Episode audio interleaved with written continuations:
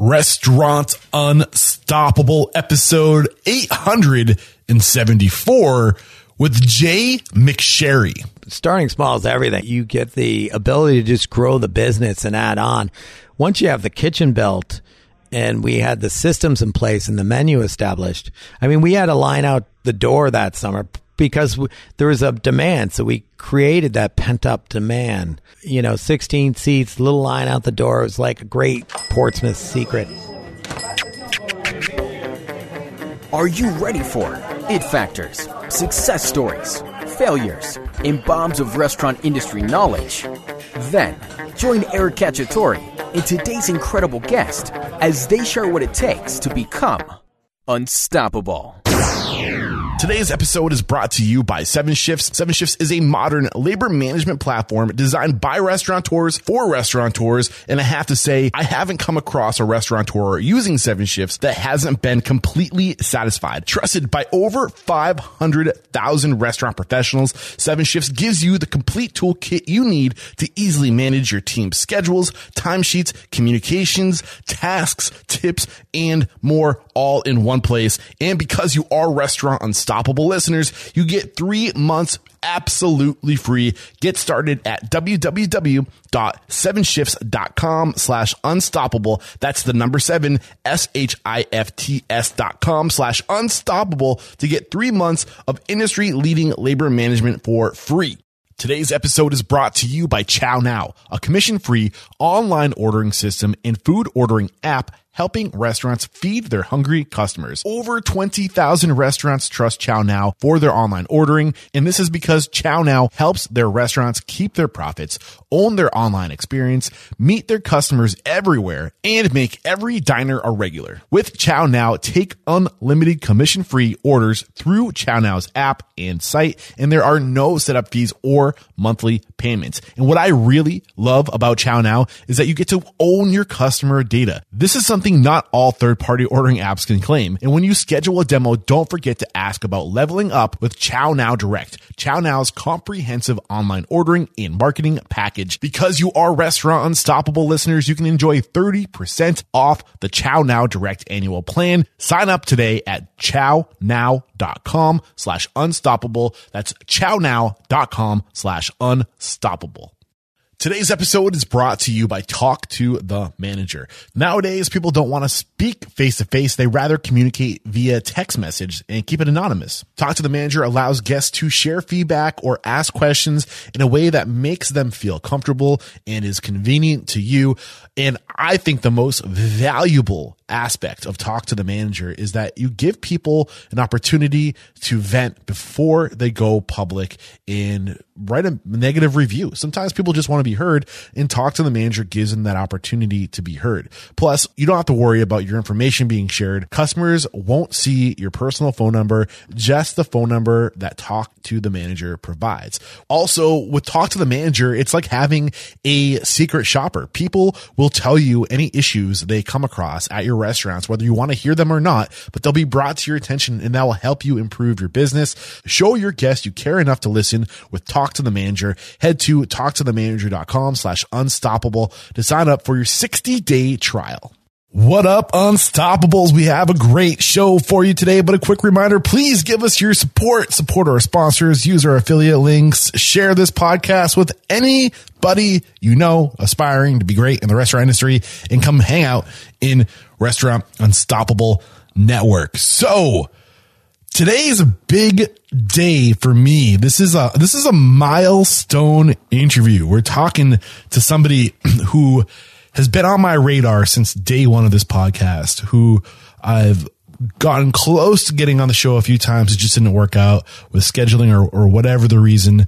And this person who I'm talking to is partners with one, two, three, four, five of our past guests. He owns stake in all these businesses that I'm about to mention. Um, Moxie with Matt Lewis, Jonathan Plowright with White Heron, David Vargas and Avita Cantina, Will Mishka and Ore Nell's Barbecue, and Kate McGrath with Rail Penny. Jay McSherry is the guy I'm talking about. And, uh, he is just such a staple in the New Hampshire seacoast. And I'll just say New England at this point in na- honestly, nationally, he was recently recognized as a semifinalist for outstanding restaurateur for, for James Beard. Uh, he's a graduate of UNH. Uh, he graduated in 1990 and nearly a decade after graduating, he returned to New Hampshire Seacoast to fulfill his vision and open Jumpin' Jay's Fish Cafe. Uh, building on the restaurant's success, Jay went on to open numerous other establishments in the region, including Jumpin' Jay's Fish Cafe, Moxie Vida Cantina, the Franklin Street, uh, Luigi's West End Pizzeria, Ore Nell's Barbecue, the Rail Penny Tavern, Dos Amigos, and a bunch of other projects that are coming at you. Um, I know he's got a few other, like a New Hampshire pizza dough. I, I can't remember, but th- there's a lot. It's, it's, it's almost too much to keep track of. And, uh, this guy is, has been a, a little bit of a, a local hero to me. And honestly, uh, I, I refer to him a lot when I talk about the ideal business structure in uh, the most successful restaurateurs. They recognize that success in this industry isn't about them. It's about everybody else and creating opportunity for everybody else. And it's clear that he does that. And uh, he's been referenced so many times on the show. This is a big interview for me. I hope you guys enjoy it. Here he is, Jay McSherry. With excitement, allow me to introduce to you today's guest, founder and owner of J Group Hospitality, Jay McSherry. Jay, my man, are you feeling unstoppable today? I COVID uh, staffing. Uh, yes, I'm still feeling unstoppable. Man, I, I'm feeling unstoppable, and uh, anybody who's listening to this the show has the name Jay McSherry might sound familiar because we've already had so many of your partners on the show. I mean, we've had Matt Lewis from Moxie, we've had David Vargas for, or Var- Vargas Vargas. Yeah, Thank you from Vargas. um, Vida Cantina. We've had Kate from uh, Oh, Matt- cool. from Rail Penny. I'm sure I'm leaving people out, but like just so many. We had uh, Chef um, Matt. Well, no, um, Ore Nell's. Um, so many names I can't keep track track of Mm-hmm. all the people that you've had or we've had on the show who are associated with you and who have all said amazing things. Oh, wow. It's Chef Will Mishka, by the way, is the name that just escaped my my brain. Yeah. Too many names to keep Yeah, track yeah. of. Good Um, people. and I and I cannot wait to share your side of the story and how you got to where you are today. But let's get that motivational, inspirational ball rolling with a success quote or mantra. What do you got for us, Jay? Uh, my success quote, I'll, I'll mess this up. It's from a Chinese uh, cookie. Uh, um, Fortune cookie. Fortune cookie. Yeah. That's it. Thank you. It's um, you know, you've already succeeded if you just try. You know, so it's just getting out there and doing. Like that's the success. It's not. It's not. You know, money or or uh, it's just getting out and trying, and that's not just in restaurants. That's in life and in in jobs that might take you in a different direction. Yeah. The hardest part is just starting. And, and Yeah. that's something that comes up a lot. And there's a quote I recently heard. The the difference between dreamers and visionaries is dreamers dream, they, they see what they want to do, but the visionaries are the ones that actually start and actually bring their visions to fruition. So um, what are your thoughts as I say that? Yeah, I, I think that's true, and it's it's cool. It's cool. Yeah. I mean, I'm really excited to start sharing your story. So let's just get into it, man. Like, where does it make sense to start sharing your story? Sure. Uh, uh, you know, since you know, uh, since I've been a kid, I'm I'm the youngest of seven. Uh, you know, Irish Catholic family um, out of uh, Westport, Connecticut. Viva Zapata is the first place I think I worked. That or Dunville's. Uh, two good restaurants, but my whole family worked in restaurants. My dad was uh, a chemist and worked in uh, plastics, just like the graduate. Uh, he was a plastic sales guy um, and had a master's degree from BC, but the all the kids worked in restaurants to you know to make a buck or get ready for college or pay for college. So I was pulled in at an early age of 14 and bus tables, loved it, felt appreciated. Work is can be very gratifying just from you know in a different way than school or or um, or sports. So not that I don't like both of those, but um, and and the money was great. Yeah. So you, at this point in your career, weren't like gung ho about being a restaurateur. That didn't come until later, right? Well, I always, you know, I, honestly, at an early age, my sister owned a restaurant that Okay. completely blew up. Like, uh, I don't know what I could say in, in this, but like the head wait person's nose caved in from co- cocaine. Ten thousand dollars got robbed from the safe. Uh, from you know a guy that was was supposedly sober at the time, uh, but wasn't. Um, you know, there was a lot of, you know, it was the '80s. Yep. And it was party, party, and uh, and and uh, my sister owned this restaurant with another guy. Was this in Portsmouth? It New was Hampshire? in South Norwalk, Connecticut. It was Got it. Jasper's Oyster Bar and Restaurant. Since then, her brother, my ex brother in law, Jocko, has passed Okay. um, at an earlier age than than uh, one would hope. And uh, she's divorced, remarried, has a great uh, great uh, husband and kids now. Gotcha. But it was uh, it was definitely. Uh, my sister wasn't as much involved in it; just was all going on ar- around Yeah. and uh, that was my first experience. So at one point, I was like, "Wow, I want to open a restaurant and do this," and then I got a little like shocked, like, "Ah, maybe yeah, like maybe maybe this isn't the right way. Maybe I should go out and check out." So when you started to catch Other- this bug when you were a young guy, 14 plus, what was it exactly that made you want it? What was it that appealed to you?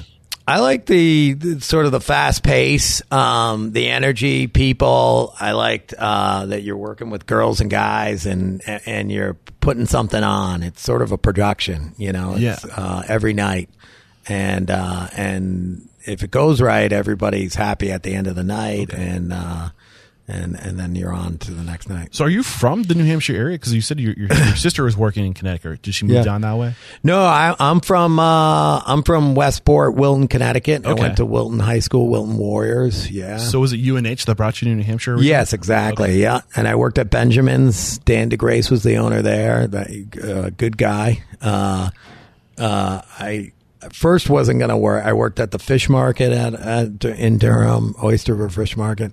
Um, came home smelling like fish. not a great thing, you know. You're not going to get the girls, you know, when, when you're coming back from the fish market. Uh, so, um, but yeah, so I worked throughout uh, college in the restaurants. At this point, when you're in school, because I did see that you went to school for communication, you minored in business. Correct me Yes. if I'm Yeah. wrong, I didn't Yeah. No, you got it. Uh, so, um, were you thinking that at this point, did- was this still a dream? Was this still a pipe dream, or did that fade? Or it faded a little, and I thought I wanted to do film production, Okay. f- uh, be uh, uh, do movies, uh, maybe direct or or produce, um, which it has a lot of the same um, skill sets. Believe it or not. Um, and what are those similarities? I'm curious. you know you're putting on a production you're bringing a group of people together and you're executing and um and you know the you know the creatives the kitchen maybe the talent and and then it's uh working together as a team and um and then actually building out the restaurant is like you know sort of set design Yes. and and um and working deals to make it happen i guess Yep. so I do see it. The big difference is when the movie wraps up, everybody, you know, just goes their own way and mm-hmm. goes on to another project. So you might not see those people again. You might see them on the next shoot. Uh, with a with, with a restaurant, it's here to stay and part of the community. Yeah, I mean that's the goal, but there is some truth to things coming and going in the restaurant industry. Oh, yeah, so like you kind of you do put on a show and you're, you're working together for a while, and then maybe you might meet your future business partner in a restaurant that doesn't work out, and like you know there is that that certain like level of networking and executing for sure. Um, so you you as from what I could gather, you ended up going to New York City after you graduate, um, and you kind of you kind of caught the bug again. Well, when I was in New York, I, I was working in film production. I was working on commercials. I did a Thomas's English Muffin commercial, a Six Degrees Separation. I was on for a little bit. Uh, Sleepless in Seattle. So I did some movies. My sister was in the industry, so it made it. I had a, like a a little uh, foothold to get uh, some connections to do some stuff. Mostly commercials. I worked on because they paid more and. Um, and they're more readily available. There was a, I think there was a producer strike at the time, or some sort of strike that reduced the amount of production. But um, that I was in, I actually was in advertising and hated it, and that's when I decided I was going to open up a restaurant, and I audited a class at the New School. Thank you, New School. Um, meaning I didn't pay for it. I just snuck in after the second class and left before the final exam. Wait, what was this class that you were taking? It was, uh, I think it was like a how to start a restaurant, how to open a So, restaurant. so you were in restaurants. So you were doing film production, uh, commercials, and you said you were in restaurants. Were you working part time? No, I wasn't in any restaurants there. I would cater on the weekends at Watson's on Pemberwick in, in Greenwich, Connecticut, uh, or I'd cater, you know, whenever a gig came up. So I was doing that. Uh, and then if I wasn't in the city and I was outside the city, I was working at the Black Goose Grill in Darien, Connecticut as Okay. a waiter.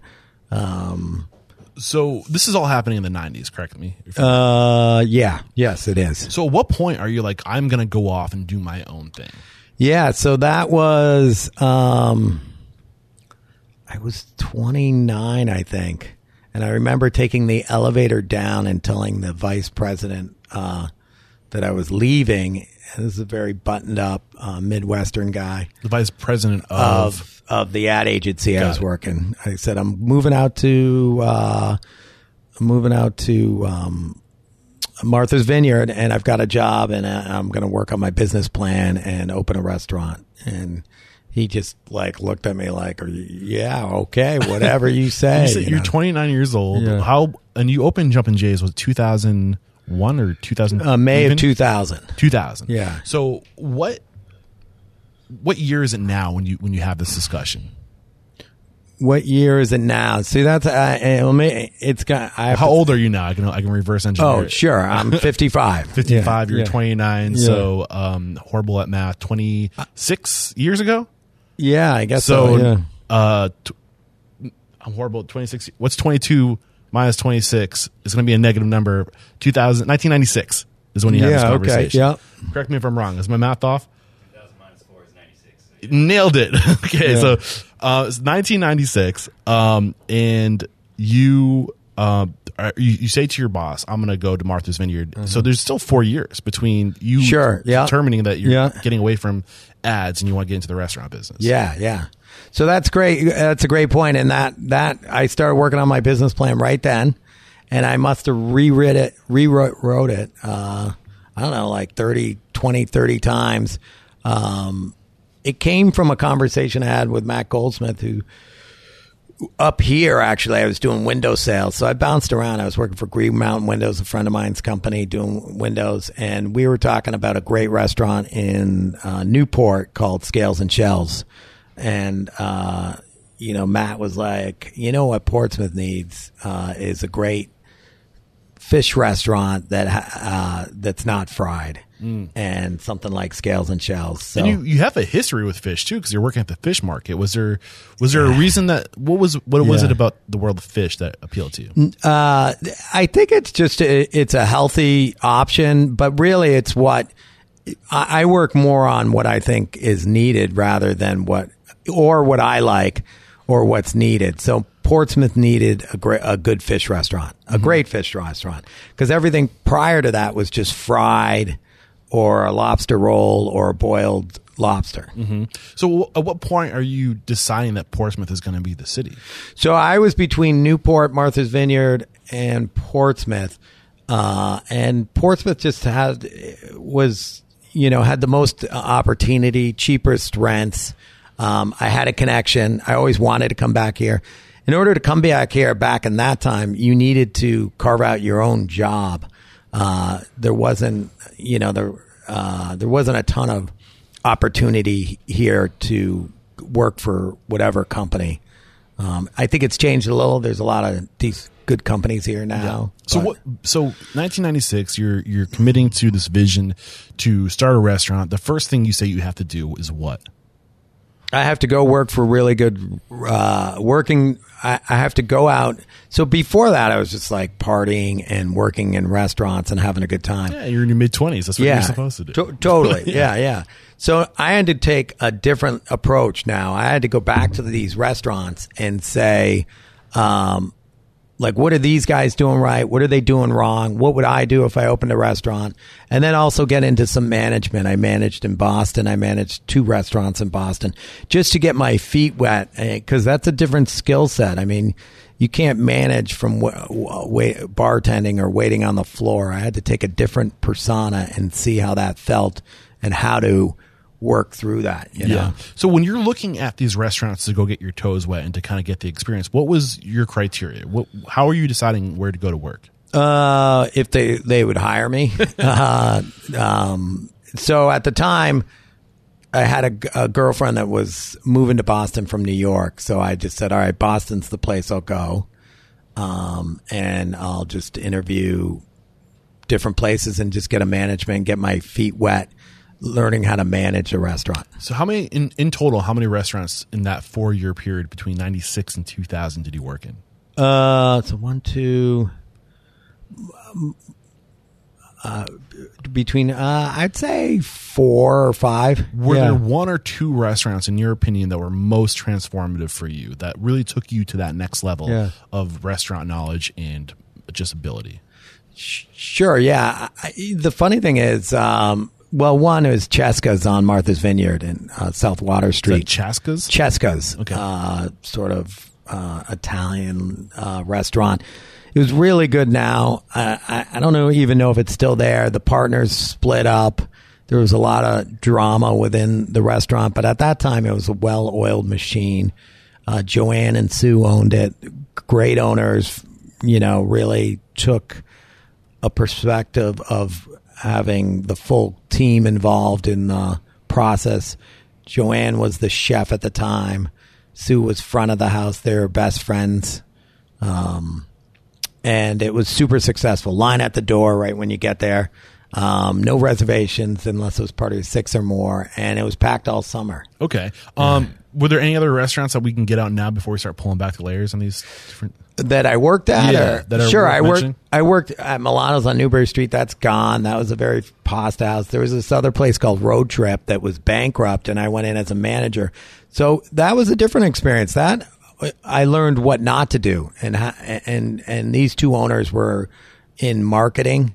Well, one was marketing for like Pizza Hut. Okay. and they did everything wrong. They they would eat at the restaurant and not tip their waiters. Okay. you know. Let's definitely pull back the layers Yeah. on that. Which Okay. which came first? Would you say, like in, in order? Was it Chaska's, then Milano's, then Road Trip, or was it in a different order? Um, I would say uh, uh, these are places I worked, and I just I learned something from everywhere I worked. Okay. So I don't I don't. Let's let's start with Yeah. Chaska's because it sounds like this is the one that stood out to you that had the biggest influence on what to do right. Is Yeah. that safe to say? Sure, Chesca's. Chesca's, Yeah. thank you Yeah. for correcting me. Uh, Chesca's. So uh, Joanne and Sue, um, just really start to pull back the the layers on who you were when you got there and who you were when you left, and how they helped tra- transform you. Yeah, I, I guess um, when I got there, I was very excited, and I was like, uh, "Wow, this could be a great summer." I'm on Martha's Vineyard, um, um, you know, this island resort, sort of, um, and I've got this killer job that's going to be so, you know, pretty much easy because I know how to wait tables already because I've done it a bunch. Nothing further from the truth. It was nonstop work. It was very treacherous working there because. Um, if they didn't like like somebody didn't like you on the staff, they could convince the owners to fire you, um, which wouldn't be great for the rest of the summer. Um, so I, it was always pins and needles with some of the staff that summer. So my experience personally wasn't great, but my growth, I guess, in uh, watching uh, a successful restaurant was good. Um, they took a lot of input from the employees. Yeah, you mentioned that the first Yeah. time, and I wrote that down. Yeah. Why is that significant? for me, and it's everything, and it's it's big with Jumpin' Jays. Ah, you want to solve problems, you get everybody at the table, and and nothing works better than li- than listening. You don't execute everything they say, um, but you at least give it a, a, a well thought out uh, a listen, and then you work towards things because. Because truthfully, either whether you're in the kitchen or you're on the front of the house, you're, they're working through all the levers and the systems. And so if they can give you better suggestions on how to do it, it's much easier than somebody that's just watching. Yeah. you know, This is they're a in it. huge lesson that Yeah. I've learned in the years doing this podcast is it's those people who bring the entire team in on the day to day. Yeah. And you're opening your up yourself up to so much potential uh, human bandwidth. Uh, we we cut ourselves short. Every person on our team is some has has something to offer, has a perspective, has a certain skill set. And when you don't open up the the channel of communication, when you don't let them contribute, you're just like what like you're selling yourself short. You're selling your restaurant short. Absolutely. you know? Yeah. Absolutely. Um, you mentioned Sue and uh, Joanne. Joanne, thank you. Uh, I like to say behind every great restaurant is great people. Was there one person in particular that influenced you as like a mentor? You know, I've I've I've been asked that. I I don't really, um, you know, I, I don't really have that one special person. I wish I did. Yeah. Mm-hmm. You know, there's nothing better. Um, I don't. I have little pieces of people like Jay Gardner is a partner or was a partner in this. He owns the he owned the press room. Okay, Uh, great guy. I thought Um, that name was familiar. he was he was a friend, um, and he invested in Jumpin' Jays. Uh, um, and uh, Joanne and Sue were good. They were tough. Um, they were, you know, um, that whole experience was very tough. Um, I made a ton of money. I backpacked through the, uh, the Far East for three months Yeah, after. that's amazing. So I had great experiences, and sometimes, you know, people being tough isn't a bad thing. You know, one of a busser that worked for me and then went to work for a competing restaurant. Uh, he, he said it was really tough working at Jumpin' Jays as a busser, uh, but I learned so much that when I went to this other restaurant, I was like the best. Yeah. you know, and it was such an easy summer after that. So when I hear the word tough, the first thing that comes to my mind is standards. You know, when you have standards, you're not willing to fold from those standards. I think that's what people interpret as tough. Is that what you mean? Yeah, yeah. No, I mean, like, this is, yeah, we have standards. This is the way we do it. You need to come and you need to do it this way. And, and that, those standards aren't established from me. I'm not saying everybody's got to jump this high or something. This is collectively, we decided this is the way we need to do it. So during this experience of you getting out there and getting all this experience over this four years from 96 to 2000, who were you like, who were you coming out of that versus the, the man you were going into that experience, committing to this journey? Sure. I, I think what came out of that is somebody, like you said before, uh, in his 20s, p- uh, partying a bit, having fun. And it came out with a, a focus, a direction uh, of who I am and what I want to to uh, to establish. And who were you and what did you want to establish? So, um, so before, uh, I guess I, I, I had this driving goal for Jumpin' Jay's Fish Cafe, and I want I wanted to be an owner, and I, you know this multiple owner thing wasn't even in the in the in the on the horizon. It was We'll get into that because Yeah. I'm really excited about that, and I really want to make an example of why you chose that path. But at this point, um, you're you're setting out to go open Jumpin' Jays. Uh, at what point did you start like working? All of your attention was going to to getting to this goal. Yeah, no, I think it's right when I left New York City. I mean, I took that job. So I, I had a, a client I worked on, uh, it was Houston X, Houston Effler, Herstek Favat. It was above Tower Records. Um, Hampel Stefanides was the New York component, but, um, I flew there to meet a client, NECN, and then on the way back, I took a break. I took a day off, flew out to uh, Martha's Vineyard, interviewed with Joanne and uh, um, Sue at Chesca's, and, and got the job, and then went back and quit. Okay. So it was this great process where I it was like, all right, I did this, do, taking the steps. Um, I think you're also smart to go on that three month trip while you still could too. totally, those things were You knew that once you started that restaurant, you weren't going to be going anywhere. That's So- exactly exactly it. I did Yeah. a, another trip to Egypt too, and I said, "Let's get this out of the system." But all the time, any downtime I had in Martha's Vineyard, I'd go to the public library. I'd go to this public library. I was working on my business plan. I mean, I must have rewrote it, and that's one thing that came out of that class I audited at the New School. They gave you this book. Which I've had trouble finding again. Uh, that was from uh, the uh, the National Restaurant Association, and it gave you like a step by step process on writing the business plan. And then uh, so I took that and I just kept working on it, and new ideas would come, and I put the menu in, and How many business plans have you worked on since? I'm curious. you know, once you get the success of one restaurant really well.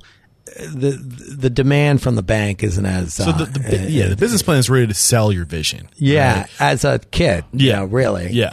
Uh, So I am curious though, for anybody who's listening to this, uh, you did have to sell your vision. You did have to put a business plan together. Any advice for a good, you know, for putting together a good business plan? I, I guess they have a bunch now, uh, like uh, online that you can follow. You know, er- uh, the the the numbers, the projections are all based, and it really works. You know, I even say it to my partners today. Uh, you know, the numbers don't lie, and it's all based on numbers. And you start with numbers. Really, with a with a restaurant, you start with a menu. Yeah. and everything uh, trickles out from there. You got your menu, you got, and then you put your prices on the menu. Then you pretend you're two people and you're out to dinner, and you each you share an app. You have two entrees. You figure out the check check average. Then you take that, and then you then you do your floor plan. Uh, and it could be a hypothetical floor plan, and then those seats, you say, "All right, we're going to turn a, the tables." I did it Sunday through Thursday. You're going to turn them once, and you're going to turn them twice on Friday, Saturday. Yep. So when, what what's the significance of starting with your menu? Why is that so important? Well, your menu decides the you know if you can put prices to things, just an average what you figure you might price, then you can get your uh, check average. Yep. And once you get your check average or your check per person, then you can uh, start to f- figure out your you're you're shooting to get your gross sales for the year. You get it for the month or you get it for the week, and then you multiply it out, right? Yeah. And then once you get it for the year, you actually bring your da- you can just use uh, Excel spreadsheet and you just you have a percentage industry standards for things like linens uh, operating expenses is is jumped now to five or six percent but it was three Yeah. or four. Labor should be at 30 percent. Food costs depending on the the, me- the menu should be anywhere from uh, quick service 25%, percent fine dining uh, 32%. So then I could just put in that percentage to those gross sales that I projected for the year and get all my expenses. And then I and then it performs by the end I have my net income Yeah. or net loss. And your menu also helps you determine what your kitchen build out's going to be. I Oh, totally. You, Yeah, yeah, You want to. yeah. You don't Yeah. need things in the kitchen. I mean, that's one of your big Yes. biggest expenses Yeah. opening a restaurant, and a lot of reasons why pe- restaurants fail early on is because they are undercapitalized. So if you can get by with just what you need. Right to Totally. execute that menu Yeah, and not overspend.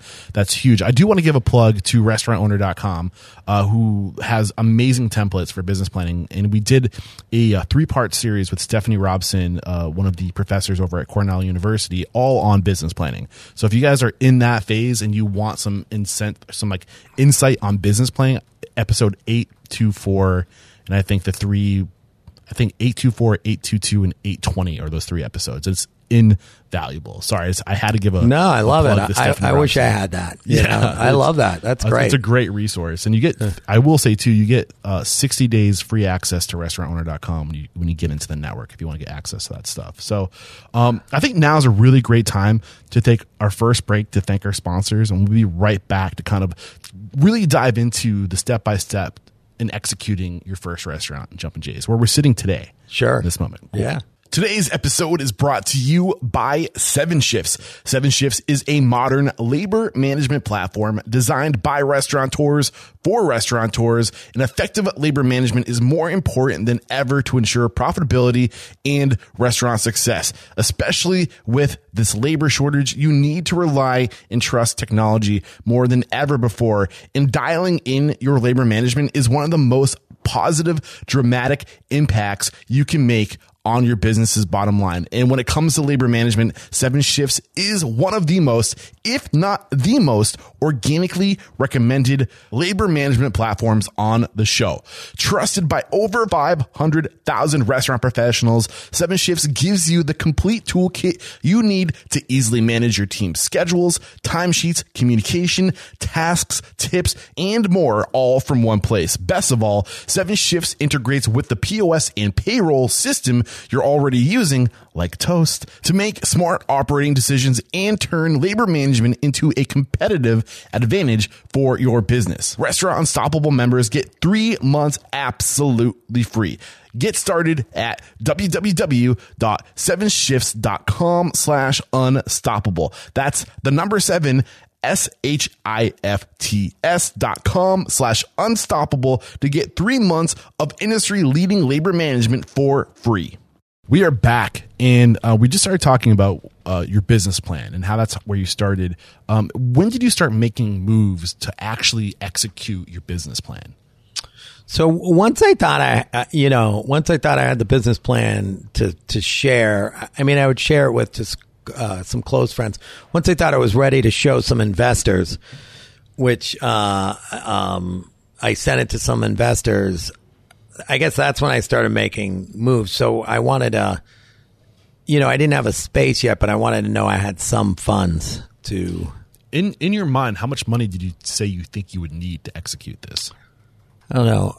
Then I don't know. Maybe a hundred thousand. I think the number I saw is you got Yeah. you got ninety thousand. Yeah, yeah, You put okay. 20, 20 of your own, Yeah. thirty from friends and family, and thirty from Oh, the so bank. Done some homework. A little huh? bit, not too much. yeah. No, that is right. I got, uh, I, I didn't, you know, I got 10 from three friends, Jay Gardner, press room, Dave Forg, uh, college roommate, and Jim O'Brien, a high school friend. yeah. Uh, and so they each did 10. I had 20,000 on a credit card, I think. Okay. I think I got 20,000 from family and that was instead of my wedding. So like my sister got 20,000. So I was like, Hey, I don't, I don't know what I, if I'm going to get married or Married to this business. though. yeah, yeah. So I like my money now. Yeah. Yeah. uh, so I got twenty thousand there, and uh, and then I went to Fleet Bank at the time, and uh, got a thirty thousand dollar loan. But I think it's important too to point out that when we're sitting in Jumpin' Jays right now, but Jumpin' Jays today isn't what Jumpin' Jays was in 2000. No, that's good. Yeah, you're right. No, it, it was 20, I think it was, I don't know, 60, 18 seats when we started. It was all the grand plan. I had great landlords, Charlie and David. Uh, Charlie has passed away.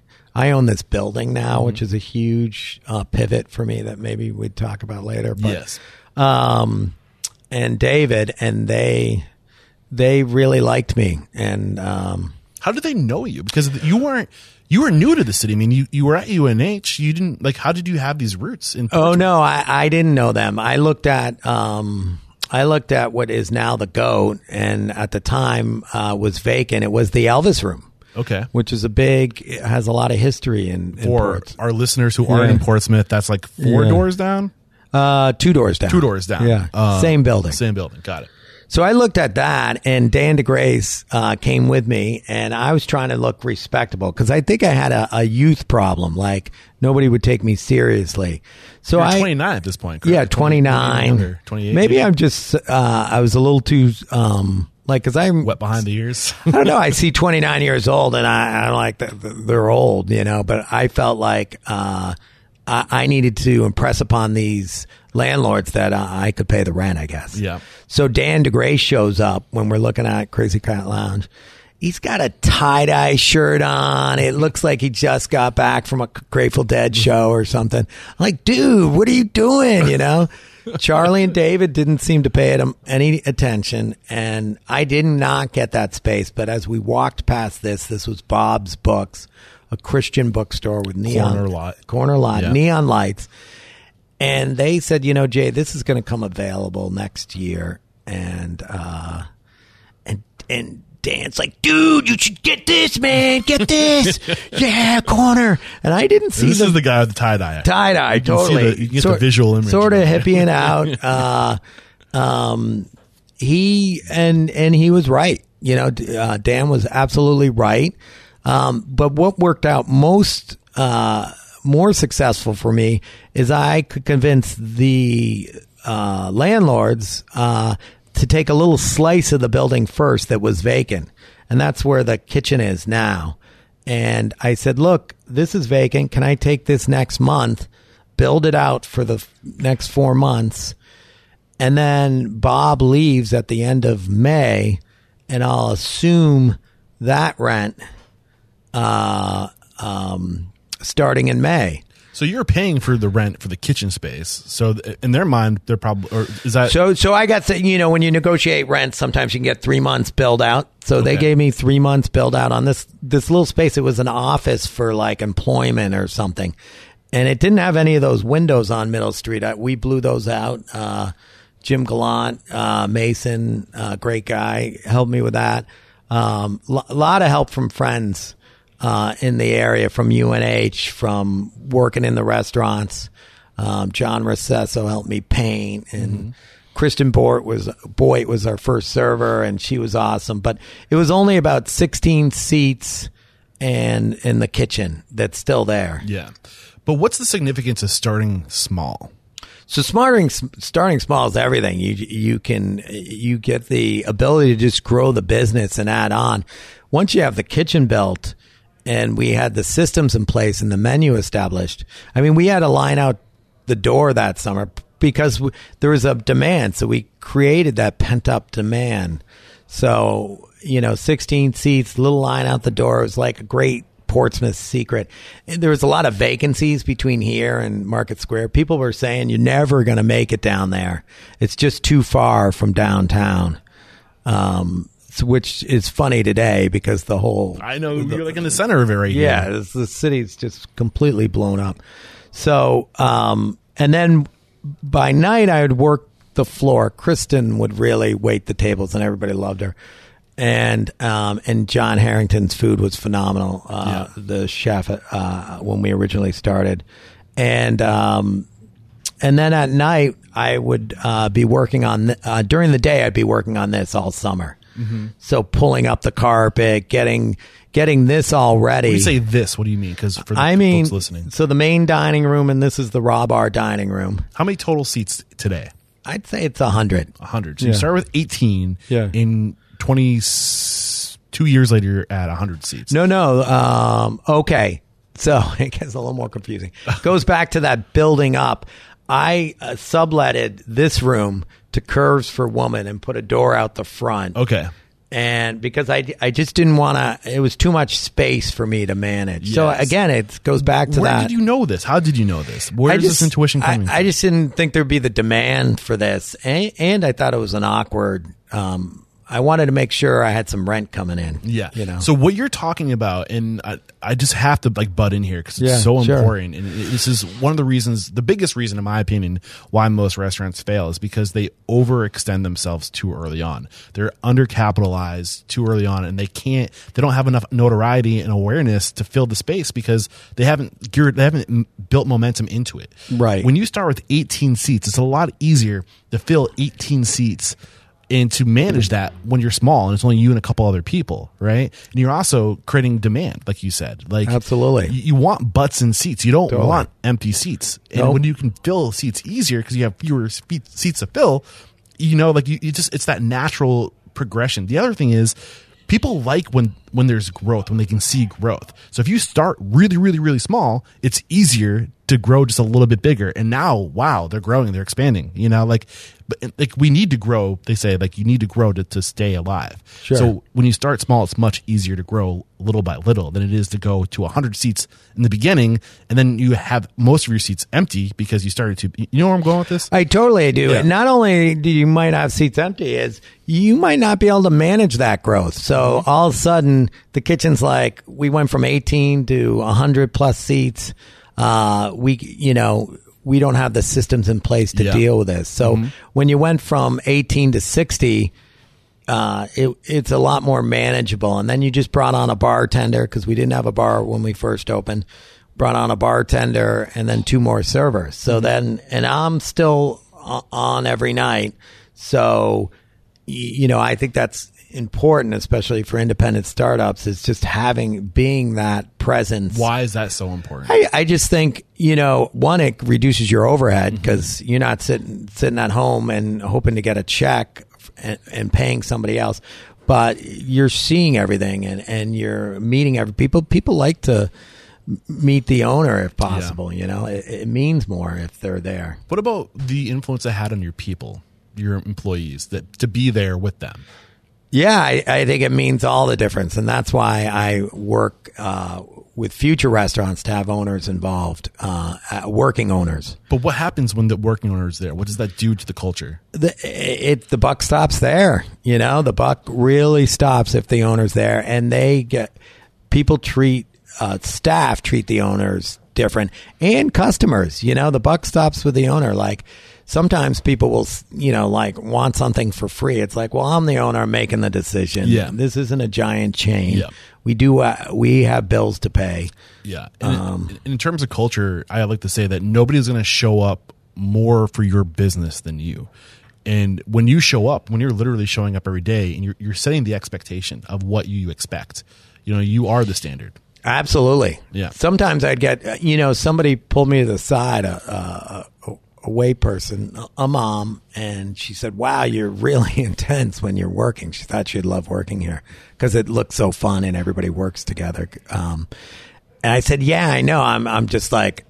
I'm living this, you know, like I got to pay the bills, you know, it's, it's not, it's not, uh, at the beginning I was a little, uh, probably too intense, like, uh, everything's on the line, you know, like this is do or. Literally, die. though. Totally, do or die, you know. Uh, and so I had just seemed more vested, and uh, uh, I c- could be again that standard or tough, as you said. I could have been a little uh, intense. Sometimes I'd like to uh, address things in the moment to say, "Hey, you're holding that wrong," or "You don't." That pitcher should never touch the glass, you know, when they leave the table. And I, I I don't wait till Saturday or uh, a week later to tell them because that people remember things as they're doing them wrong, and it's easier to correct. Is, is it good to do it in the moment? Uh, sometimes it's not. Yeah. yeah, Sometimes people don't like it. It's. I- do it after they step away to the table. Like, hey, this is what I. y- You need to do right. You know. Why did you change that approach?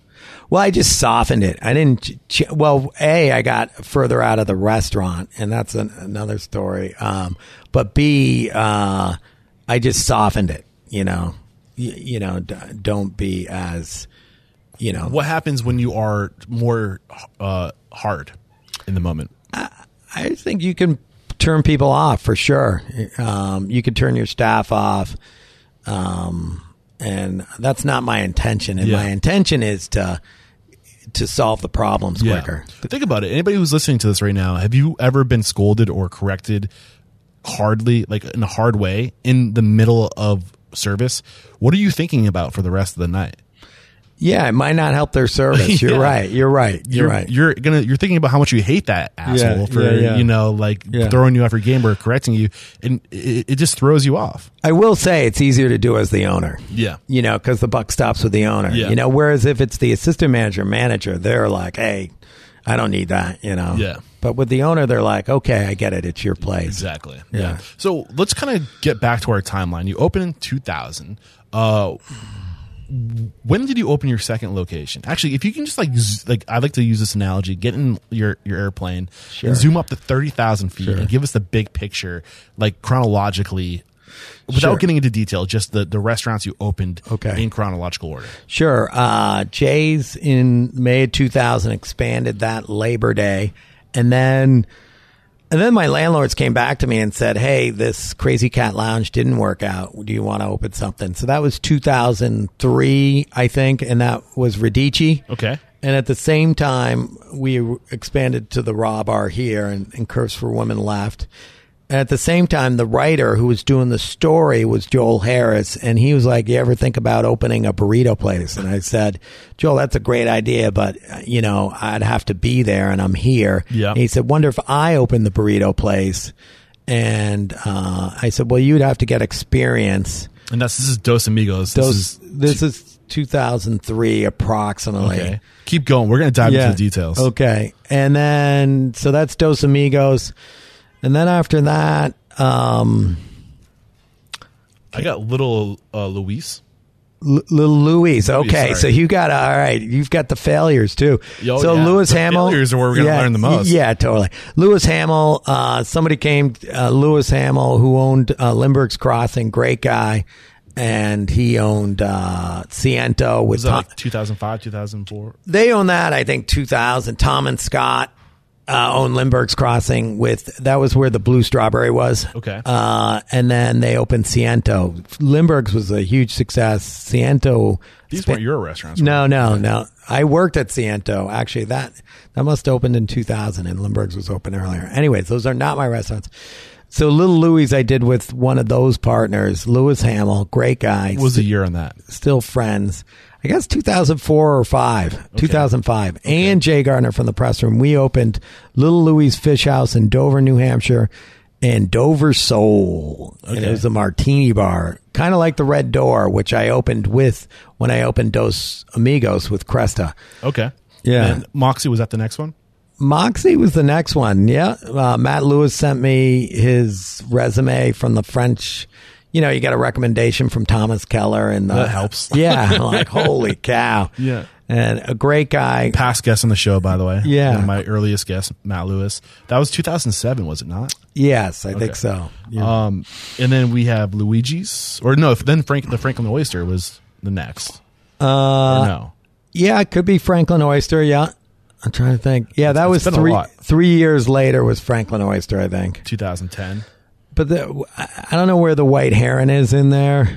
Uh, that's with my partner Jonathan. It, Approximately mid, we'll say mid 2000s ish, right? uh, 2010. 2010. I'd say white heron. Was okay. I have questions, but I'm, I'm sitting on them until Yeah. we get it all out. Okay, and then um, ah, let's see. Um, So the the restaurants we have not mentioned yet are Okay. Luigi's West End, Street, uh, Ore Nell's, and Vida Cantina. yeah, so Vita was probably next, 2014 maybe or 2013, 14. Uh, and then and then um, Street and Luigi's came together. That was 2018, I'd say. Okay.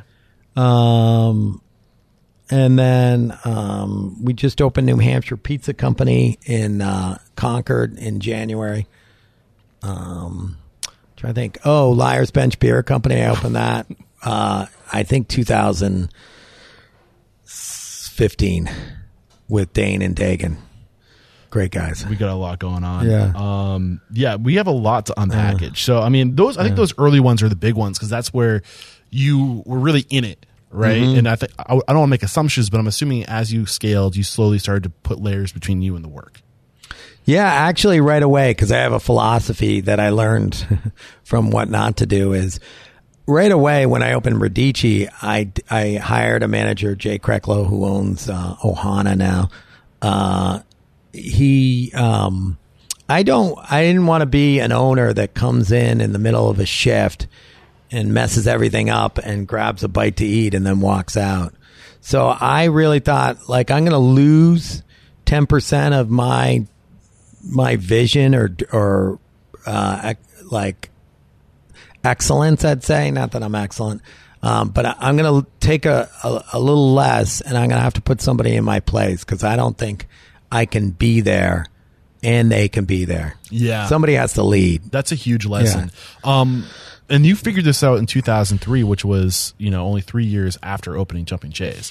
Did somebody give you this advice? Did just No, well, out? there's a guy at the Black Goose Grill. I, I wish I remember his name. He would come in in Darien, Connecticut. He would get something at the bar. He would he would walk around and like, and then he would sit a couple tables. I don't know why, because he wasn't the host or the manager, and that would screw up the whole night because he sat him at the wrong tables and everything was mapped out on the reservation system. And I was like, I'm definitely never going to be that guy, you know. And that guy being the guy that comes in and just thinks, well, he literally does own the place. But what happens when you do that? When you throw off your team? yeah, you throw off everybody else because you're not really there. You're not there to own those problems. You walk in and you walk out, and I didn't want to be that guy. Yeah. So before we start talking about uh, the opportunity for Radici, um, you, and correct me if I'm wrong, this space that we're sitting in now, for the listeners um, who are joining us, we're in a, a space that's adjacent to it's it's all Jumpin' Jays, but it's like two separate dining rooms. Uh, you expanded over into this space. This was this Radici's at one point where we're sitting. today? No, this was Curves for Women. curves. Okay, that's Yeah, right. the Was 30 Radici- minute was that workout. next door. That uh, was in between. That's right. yeah. So there's So when did you knock down the wall for curves from curves?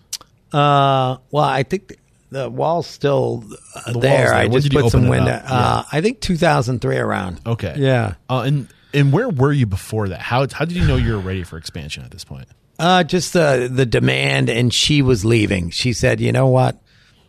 Women don't. the woman who the owned one who owned Okay. a really nice person. She said women don't want to come into downtown in their spandex. They want to pull into a shopping plaza and go into because it was a national chain. It was like a philosophy, and they want to park their car very close to the, which is kind of an irony because you know the whole thing is you're trying to work out. So if you had to walk, that could be your warm up, you Yeah. know. But they, she said they want to park in, so she was moving to a plaza. Okay.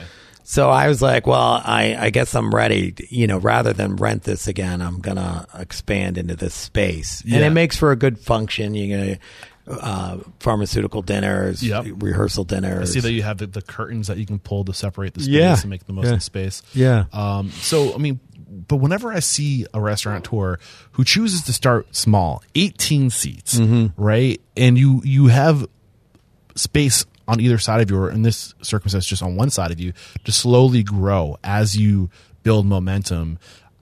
There's almost there, I see this all the time in success stories that they start small and they just naturally grow, but they don't get start too big too soon.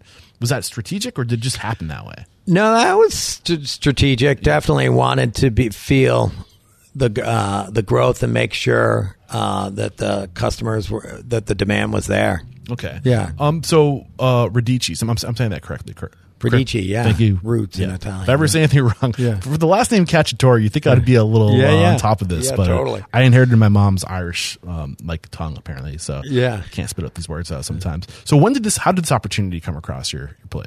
It was the landlords. They saw what I did here, and they're, you know, they were my biggest fans. They were like, "Wow, we saw what you did here. Would you be interested in taking over this space?" And uh, you know, I thought, well, you know, I could. And to be honest, there's something, you know, like I named this place Jumpin' Jay's Fish Cafe, right? So, and I worked the front tirelessly the first three years. But, you know, after a while, when you would name it jumping Jays, everybody's like, You're jumping Jay? Whoa, let's see you jump. How high can you jump? Wow, jump for us. I was like, ah, I got to get out of here. I'm going nuts. So, because I named it jumping Jays, I felt like, all right, I, I you know, I need to move on because I don't know if I can handle it. Although I do love the floor and the action and and uh, the hospitality of it, I just felt like maybe I named it wrong. Uh, So you started to slowly move yourself out of the day to day when uh, Radici's came available. I uh, think ar- s- I around think that time. so. But for anybody who's listening to this who is thinking about naming a restaurant after them, and and they hope to eventually move out of that space, any advice to that person on that transition out?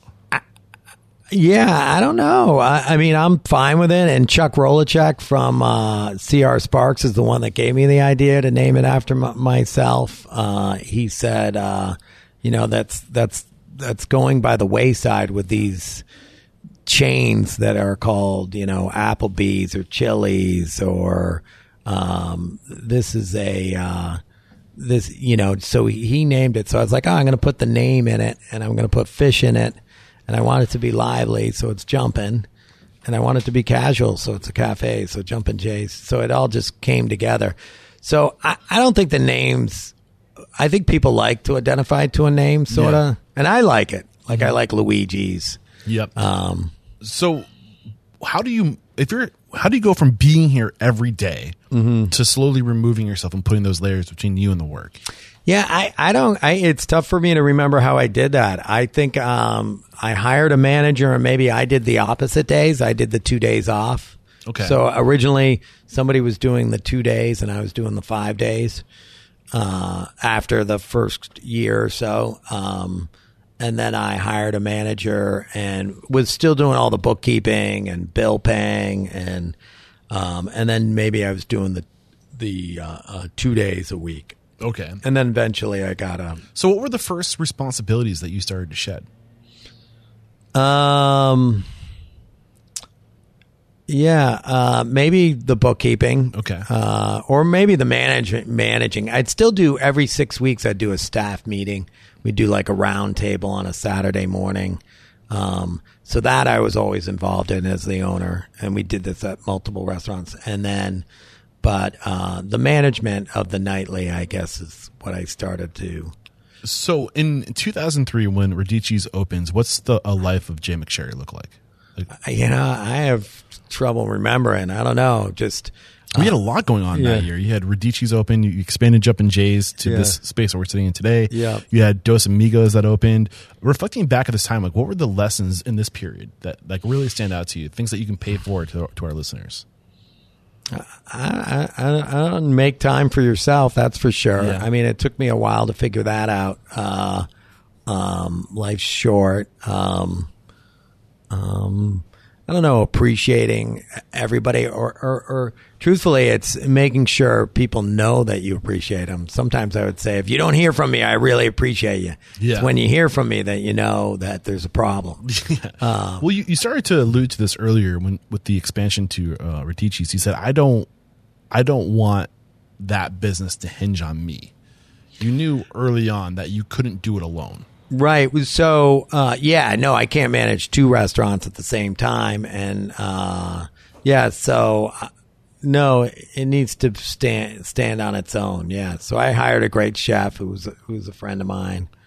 Uh, and I, I took one of our employees and made him the manager. Got it. Yeah. Um. So, th- what was the reason for taking that employee and making him the the manager? Was there thought behind that, or Uh, he was need up. somebody? He was up for the challenge, Yeah. and um, and uh, and I love Italian food, so that was the influence there. I wanted to, I wanted sort of a big plate pasta place. Maybe Milano's when I worked down on Newbury Street was uh, an influence to do that. Okay. Didn't turn out. One of the things you realize is they're sort of like kids. Not that uh, I know my kids that well yet, because they're four and five. Still coming into their personality. Yeah, but er- all these restaurants are like kids. They all have their own.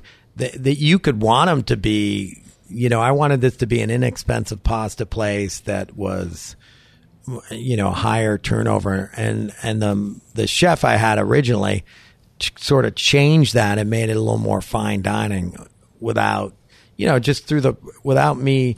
Like I I had a direction and vision, but. It, you know, it's a collective, it's a collaborative. So it doesn't always go the way you go. And the colors might have not been right for the restaurant or. So, is it just recognizing that when you bring on partners, you you might have a vision, but you realize there's a, a place in the middle. You have to meet your partner. Yeah, I think that. I think that all the time. I wish there was an 18 inch pizza at Luigi's and there's still not. There's a 20 inch and a 16 inch. So I give a lot of, uh, I give latitude to other people in the Why room. is that important? You know, I I just believe I don't have, you know, it's not my way or the highway. It's a collective and I don't always, just because I don't like it doesn't mean it doesn't taste good. Yeah. You know, so I think, you know, um, yeah, I value other people's ideas. And I think that's helped a lot. Like John Harrington's menu was better than I could have ever, like I sketched out a menu for the business plan, but the menu John came up with was, was in my framework, but was way better. I think just self awareness and lack of ego. And I don't want to put words into your mouth, but I mean that's just kind of what I've observed. I mean, again, you have to keep in mind I've interviewed a lot of your business partners. We've Right. we've spoken about you in interviews and what they admire about you. And So I'm I gotta go back. and I'm trying to suppress that right now because I want I'm trying to get your perspective and Sure. what's going through your mind. Sure. But um, there's absolutely a give and take that has to happen. And when when you let your partners, if it's just the Jay McSherry show, Yeah. and you're kind of dictating and bossing people around, or how are they going to buy into it? How are they going? You have to give room for your partners to have a sense of identity in that as well. That and they're there all the time. Yeah. Like if that that chef or that line cook is in the kitchen all the time. So for me to say, you know, you you need to do this all the time, uh, or we have to do it this way. They're the ones that are living and breathing it every day. So Yeah. So Jay Gardner, um, your partner or your investor in Jumpin' Jays, one of your investors in Jumpin' Jays, he came to you with this idea for Dos Amigos. You said, no, that was Joel Harris. okay, Joel yeah, Harris. yeah. So let's let's let's see if there's any lessons there. So With partnerships or I mean, just what with Dos Amigos, like how did that come across your your table? So yeah, so there's a great thing. That was a huge. Well, one is open your door to all opportunities. You know, hear people out or check things out, and if things are meant to be, they're meant to be. I really say.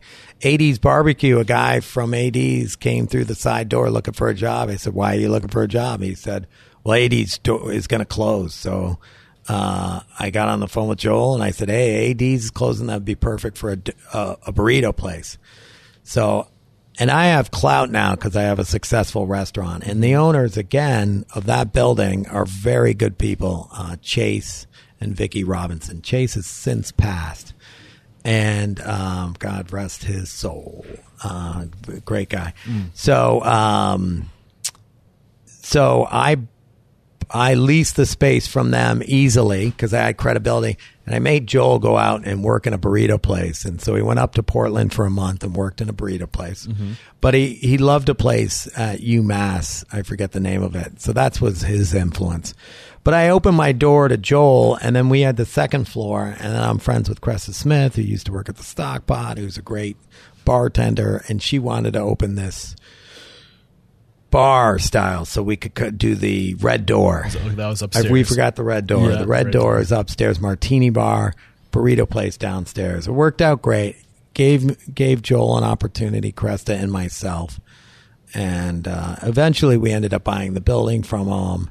Um, n- things change, times change, that neighborhood's changed. So um, I just recently sold that. Mr. Kim's was in there, and Yeah. we closed down last fall. You at one point you had Dos Amigos in, in Portsmouth down the street. Um, you had Dos Amigos in Dover. yeah, Uh, were there any other Dos Amigos? Sure, there was a dose. There's a dose in Concord still. Yeah. there was a Dos Amigos in Rochester. That's right. There's a Dos Amigos in um, Newburyport. Okay. Yeah. How many Dos Amigos are there today? There's one. One. So you went. So I was curious about that because I know the one in Dover is no longer there. I know Nope. the one in, in Portsmouth is. What What happened with Dos Amigos? You know, you'd have to get uh, Joel in on this Okay. as well. But two, a couple things. One is we, uh, the one in town did very well for a while, but that neighborhood changed, um, and other Mexican places opened up, so they take a bit of the pie. Um, and I think the, the the concept got a little, you know, had been around for a while and just lost some of its fans. I guess. I was really surprised, uh, honestly speaking, when I saw those close because it happened right around the pandemic, and that that sector seemed to do really well during the pandemic. Uh, be, Yeah, no, you're right. You're because burritos travel well, and you could do the Great. bowls, and it, I don't know. I was just really surprised. Was- takeout. Yeah. yeah. So, um, again, it was location. We moved to Port Walk over in Portsmouth, and I don't think that was a great location. Um, you know, it's, it's sometimes you know I, I don't have the silver bullet. I have a partner there, Yeah. Joel. Uh, maybe it was some of the management or uh, uh, decisions, um, but one thing people say that I'm good at, which is uh, um, I I always go back to the numbers, and if the numbers aren't there, or if there are a problem with them, I hammer out and I will close a place. Where did you learn about numbers? Who taught you about numbers? Oh, I just took, you know, I was a minor in business. I took accounting and, and, and really it's just the numbers don't lie. I, That's what I say to some of the partners all the time. Like, um, and so you need to, if you need to get those numbers right or else, and if you can't, you need to sell or, or get it right. so Or- what what numbers are? Sorry, did I cut you short? No, no, you didn't. So so what numbers are are most important to you? What numbers are you paying attention to the most? Sure. I mean, I think McDonald's, like a chain like that, p- pays attention to these by the hour, if not by the 15 minute segment. I pay attention to them by the month. Uh, it's lic- uh, it's food, liquor, and labor. Okay. So food costs, liquor costs, labor costs, and, and most costs. mostly labor and, and food are your big ones. Yeah. And what are you looking for when you're looking at those like when you're really drilling down? Like how do you know when it's time to close? when you can't get those down, well, really, I look at the, the, the biggest thing's the bottom line, right? If you're in the negative all the time, you, Yeah. you, you got to move on. And it could be the concept or it could be your management or your chef or your, Yeah. you know. Um, so I look at to those to be on industry average. So 30%, 25%, depending what it is. Um, most of my places do not have a problem with, ever with liquor. It's more food and labor. Yeah. So when you start having an issue with the numbers, what's your process to correct the numbers? I, I work with the chef. I work with the uh, with the team and saying, we just got too many people working tonight. I mean, I know it's great if you want to carry these people, but you, you're you're sacrificing the success of the restaurant uh, or the life of the restaurant or, or its future if we can't manage this properly. So what's the so when you're looking at the numbers, that when you when you realize you have to shed some weight, the first thing you look to shed is labor expense.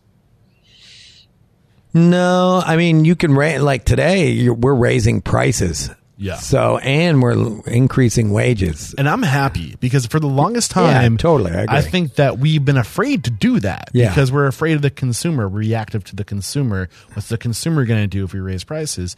And we collectively did that as an industry at our own cost, at our own expense. And I think for the first time, it's, since I've been doing this podcast, collectively the industry is saying, if we want to be taken seriously, then we need to charge what this this service is this this value that what it's worth. We need to charge what it's worth.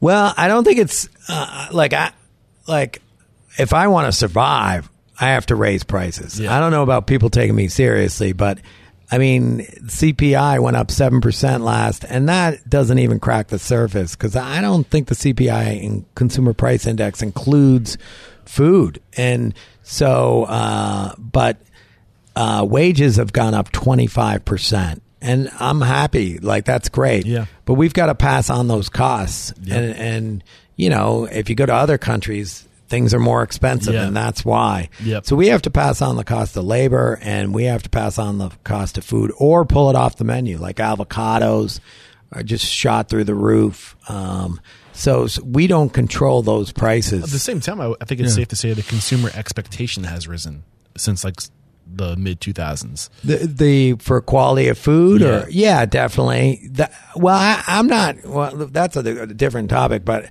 I mean, for my customers, I think the expectations there. Why is that? Do you think? uh, I- I just think they've gotten uh, people eat out more, and they've got accommodated. Now, I'll say the bulk of America, I'm not sure. I think there's a lot of people that love mediocrity, like they like their food bland, and there's restaurants Yeah. that meet that demand, um, and there's others that really strive. So. I, I, I'm not trying to please everybody uh, in the country. I just need my seats to be full, so people Yeah. liking what I, we do.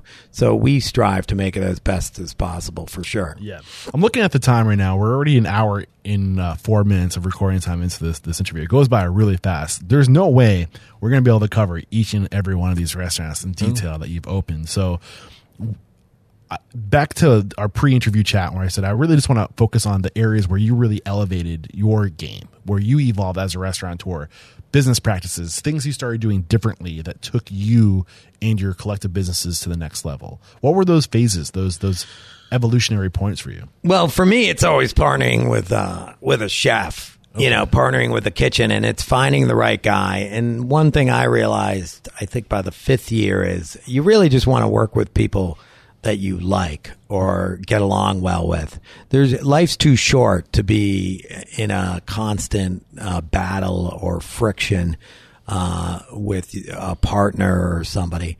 So for me, it's it's you know finding the right people that have the right work ethic and partnering up with them. Okay. So how do you find these? So I have to admit, one of the things that I've identified about you um, that really inspires me, and I hope the listeners take away from this, is that you are constantly creating opportunity for other people. And it seems like you're really passionate about real estate, and your focus is real estate in, in finding spots and then filling those spaces for your people. But I don't want to make assumptions. Is that intentional, or what's going on there? Well, there is a sidebar on real estate. So, Yeah. like, I think his name Ed Kroc, the guy from McDonald's. I mean, he said he's not in the hamburger business. He said he's in the real estate business, right? So, um, one thing, once you have one successful restaurant, uh, you know, the SBA will give you good loans uh, and you can go out and and you can capitalize on your credibility uh, in the industry with banks and go out and buy real estate. And whether that restaurant's successful might not even matter. I mean, I always strive to have a, a, a successful restaurant, but if you could just pay the rent for twenty years, you might have a two million dollar asset. Yeah, you know. especially, I mean, you got in 2000, 22 years later, yeah. a lot of your assets have appreciated. Totally. Yeah. Uh, uh, this town has gone off the hook. Yeah. And so I got in early. I have about, I don't know, seven buildings and, and uh, nine built house apartments or whatever. So I've definitely been able to um, use the leverage of being a restaurant owner to buy real estate. And it's, it's just snowballed. So I just want to make sure I, I heard that because I was curious once. Maybe I thought you had like a uh, somebody behind you, whether you, maybe you inherited something from family or you No. had a, a bankroller or somebody with deep pockets that was just throwing you money. No. So you just use your reputation and you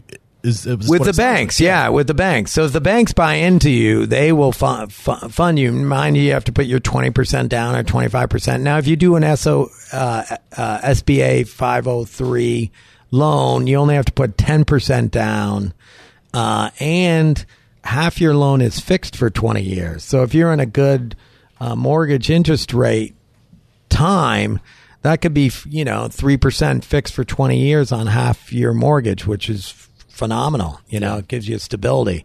Uh, I want to talk more about um, real estate because I know you have an eye for it. Um, but you mentioned something quickly. It's just like you partner with chefs. You reached a point. You said about five years in that if I don't like this person, if I can't get along with this person, this person. Like, what are you looking for in a partner? I guess when people approach Sure. you, Yeah. Like, what what are the things you're looking for? Well, one thing I'm, you know, other than I think Matt, one thing I'm looking for is people to work for me first. So we can, there can be a mutual respect either. Um, like I could see like Dave Vargas is a hard working guy that gets, you know, is, is in it to win it. You want know? people to work for you first. So it sounds like you. Yeah. Another way of saying that is you want to recruit, or, or, or sorry, yeah, recruit from within. Is that what I'm hearing? Absolutely, yeah. I want to. I want to. If I was to give somebody ownership, I don't want. For the most part, I don't want somebody just knocking on my door and saying, "Hey, I want to be your partner." Uh, I need. s- I need a proven track record. Mm-hmm. So Will had a proven track record in New Barbecue. That's Will Mishka. That was with David uh, over at Vida Cantina. Dave Vargas over Yeah. at the sous chef there, and now uh, the three of us own or- Ore Nell's over Yeah. Mm-hmm. on Badgers Island. That's really successful. You did it with Kate. Kate worked here eight years. We just had to get Kate out of here. You know, like she was she was burnt on Jumpin' Jays, and uh, so uh, promoted to uh, promoted to owner over there, and she's happy and it's great, and she has a house over there and a son, and yeah, uh, Rail Penny Tavern. Yeah. You also uh, you mentioned except for Matt, and you were talking about Matt Louis Moxy. He was a different scenario. He approached you first. He approached me with this. He mailed me. He didn't even approach me, and it had the recommendation from Thomas Keller. Keller, that's like the gold seal of approval or something. He opened Per Se. He was working at the Wentworth. To, to, I, I put in four or five years there. So yeah, Matt was a different.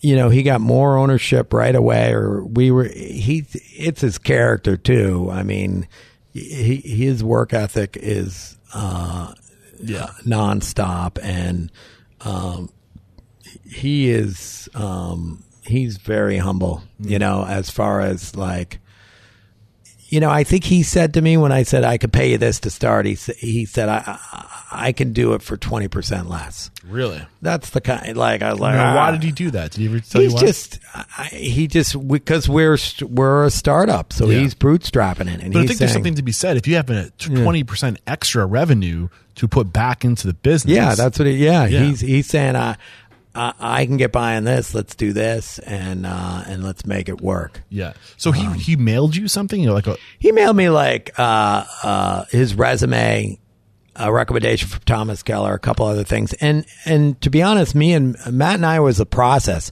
I said, "You've been working at the Wentworth, n- not no knock on the Wentworth, but it's a hotel, and you need to get back out there and get the passion, and you need to." And I don't know if he mentioned any of this in his interview, but so he went out and he went to Noma. He went to Spain and uh, uh, uh, just researched. And I just said, you need to find your concept Yeah. and your passion before we can really take the next step. And he went and worked, uh, staged with David Chang and uh, uh, Momofuku's and Eleven Madison. He staged at. And uh, I think Noma offered him a job, you know. Yeah. So, so he, so he what was his response to that when when you told him you had to go do these things? he i think he he he got that Yeah. i mean i was like you know like a lot of times i mean sometimes i have things i want to do like uh luigi's i'd just like there to be really good pizza in town Yeah. um and that and i'd like there to be good sushi so we're opening a sushi place so um but other times you know, if he's coming to me, I'm like, what do you got? Like Joel came with the burritos. I Yeah. said, yeah, sure. I'd love a good burrito in town. There's three, four Chipotle's everywhere. Um, and um, so, but I said, you have to, you, you know, I don't have the concept for you, Matt. You've got to have the concept for you. Yeah, I think there's something too to be said. Um, media and the the the people buy into a story, right? Right. And when I think when you can get out there and you can go travel and do all these things to go find your purpose, to go find whatever it is you're trying to do, that that becomes a part of the story, and you can use that to market and promote the brand, right? Versus just going from one restaurant to the next. You take a sabbatical, you travel the world, you get all this experience. You can now tie your name, your restaurant name, to all these other brands. Imagine starting before getting that experience. You know, like you can you Yeah. can't say that I work for David Chang and Momofuku. You can't say that I went to 11 Madison Park or um, uh, 11 Madison Park. Am I saying that right? Yeah, I think so. David Um, Chang. yeah. So like Yeah. the point being is like y all that goes back into selling the product and ex- experience because you get to tie your you get to associate your name your brand with all these other successful brands. Right. There's something to that. There totally is, but it's also, you know, he would have never got there if he didn't do that. Yeah. Yeah. And that's how we got Moxy, which is a New England, you know, everything, all the ingredients for the most part when Yeah. it originated. I, mean, I- I hate to say it, but I feel like people are sheep, and when they they see that you can associate your name with other successful names, they just kind of assume that you you are the best. We don't. People don't really do the work to go digging. They want Right. to see what Oh. unsafe va- the the Okay. the surface fa- Yeah, uh, yeah. surface value. Like Right. who are you associated with? Right. And I don't agree that that is the right way, but Right. people ch- tend to try to find the path of least resistance. Right. So, like, if they can see that your name's associated with other successful brands, it's going to take you a long way, especially to the press. Totally. Yeah. Totally. Yeah. It gives you a lot of respect. Yeah. Yeah. Instant. So, one of the things I really want to get out of today's conversation, again, back to this idea of like, when were the evolutionary points for you? So, it sounds like the first evolutionary point was recognizing that you can't do it alone and that you look for chef partnerships. Say that again. I'm sorry. That you, you recognize that you can't do it alone and that you Yeah. look for chef ownership or chef owner Okay, partnerships. sorry, sorry, You're sorry. fine. Um, what what evolution? Uh, because I can't cook. You know, like uh, I mean, I have cooked. I've worked the line, and so I have a great respect for it. And I've worked busy nights. Um, But it's not your strength. It's, not your lane. Yeah, it's not my. You know, I'm not. Yeah, so I'm not going to be the chef, and I and I don't want to pretend to be.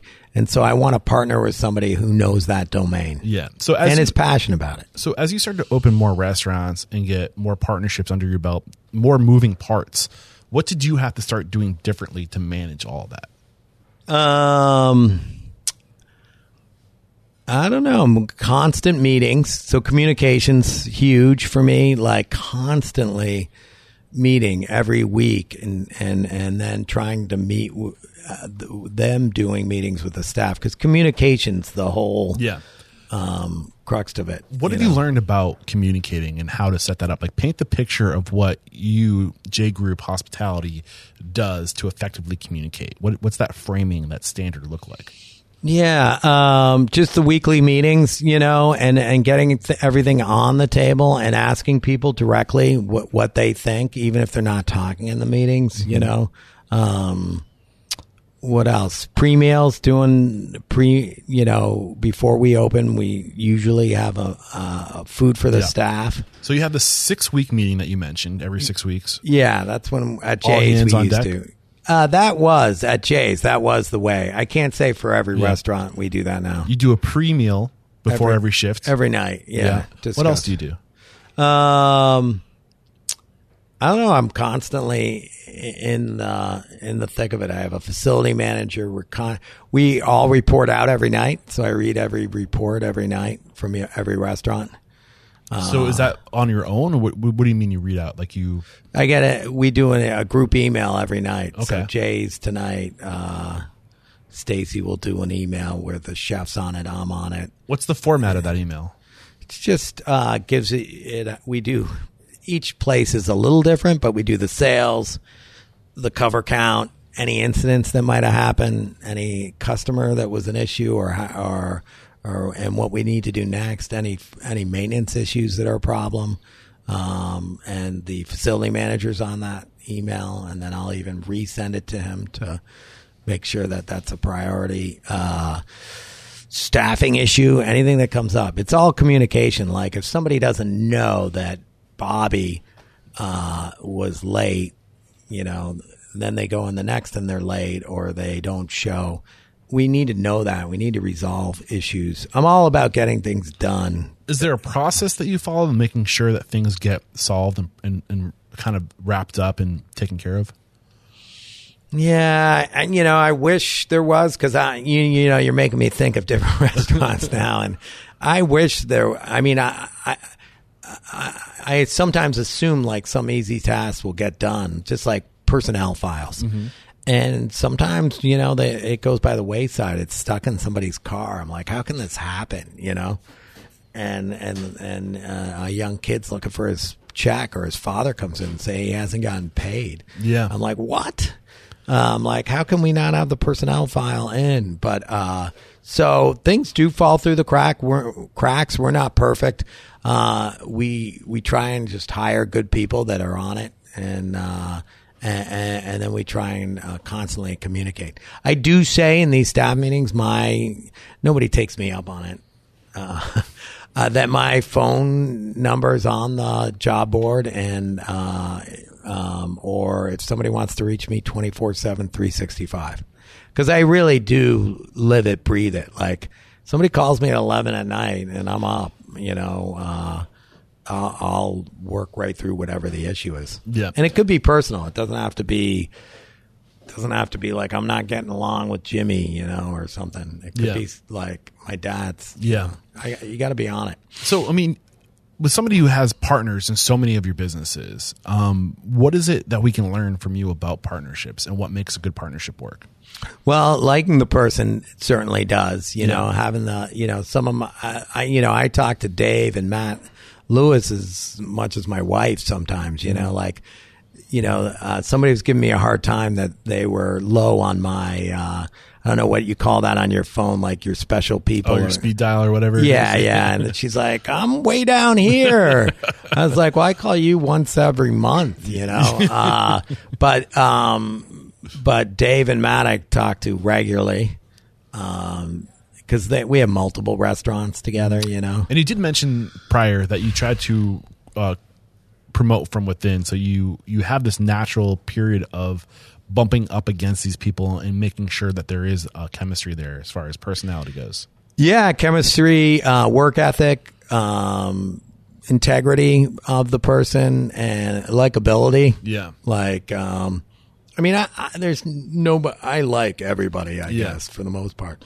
But when you're working constantly together, you have to have, yeah, it, it is a relationship. It's not Yeah. your, it's not your, um, personal relationship or whatever, but it is a relationship that you need to, needs to work. Do you have any hard lessons learned when, regarding relationships and business partnerships? Y- yeah, it goes back to li- like you know sometimes also putting things on paper. Like some, it's not like ha ha, I got you. This is on paper. It's you put it on paper so you collectively hammer out what what you're agreeing. It's alignment. Y- Yeah, it's alignment Yeah. and it's documented. It's not documented for a lawyer or to get sued. It's documented so we can refer to this if we need to. If if somebody's confused, Yeah, to you know. protect all parties, not to hurt parties. Yeah, not just me, but my the partner themselves. Like when we agree on doing things, uh, or giving more ownership, or giving raises. So, um, so documenting things. Uh, what are some hardships I've had? Uh, yeah, well, drugs and alcohol can be a big problem in the industry. Yep. Um, so having that in check is important.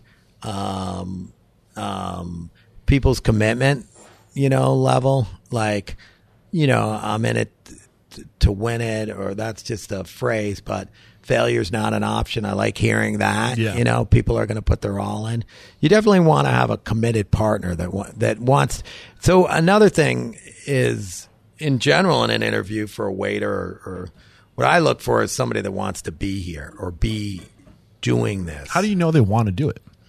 Uh, they they show up and give it their all and are are into it. They're passionate about it. Yeah. Um, regarding like operations, because when you first started in Jumpin' Jays, you were here all the time. You now have all these different locations. You can't be everywhere at- all the time to make sure everything is going good. You do have partners that can kind of keep their thumb on things. But have you scaled your, your operations? Are you more have have you leaned more towards system process procedure with more restaurants? So versus- yeah, every restaurant has its own, you know, employee manual. The service at Jay's uh, is the best service, I think. But the service here uh, isn't what somebody's going to demand for at Ore Nell's Barbecue. So, so to implement this service there might almost be ridiculous to a customer there. Yeah. Like, why are you over here cleaning Yeah. my table? Yeah. You know, um, I just want to hang out with my buddies. You know, um, so we have certain standards, higher standards at the fine dining restaurants, but um, uh, systems are everything, right? Uh, systems, uh, checklists, systems, uh, and some are more intense than others depending on the restaurant. you yeah. know? So the higher touch restaurant, the more rigid, maybe. I think you have to have the more details on how you do things. Yeah. Yeah. So, what is it in all the restaurants that you have stake in that you think separates your restaurants from other restaurants? What do you do well? What is your strength? Well, I, tell you, we care 110%. So we monitor uh, all the, you know, the Facebook or emails or travel or, yeah, uh, I don't even know all the sites. We monitor those. We respond to those. We respond to every, uh, any, any concern from a customer. Uh, will get our time. So we're not, we're addressing everything every day. We're not, uh, and we're always trying to improve. So we're not, we don't take anything for granted. And you're only as good as the meal you served last night. Yeah. And I think we do believe that. And there's some things that can go off the rails. It's amazing how a restaurant can still run and things, you're missing something, whether it's somebody is drinking on the job or something. And, and, uh, and then we just try and get up and do the best job we can the next day, you know? Yep. So the only thing that I haven't uh, really pull back layers on uh, things that I'm really uh, things I think you can speak to especially well is real estate because you're, you're you have so many locations. Uh, it seems like you're constantly looking for opportunities or to, to, to pick up real estate to create opportunity for your team. Uh, what are you looking for in real estate as somebody who owns so many locations now?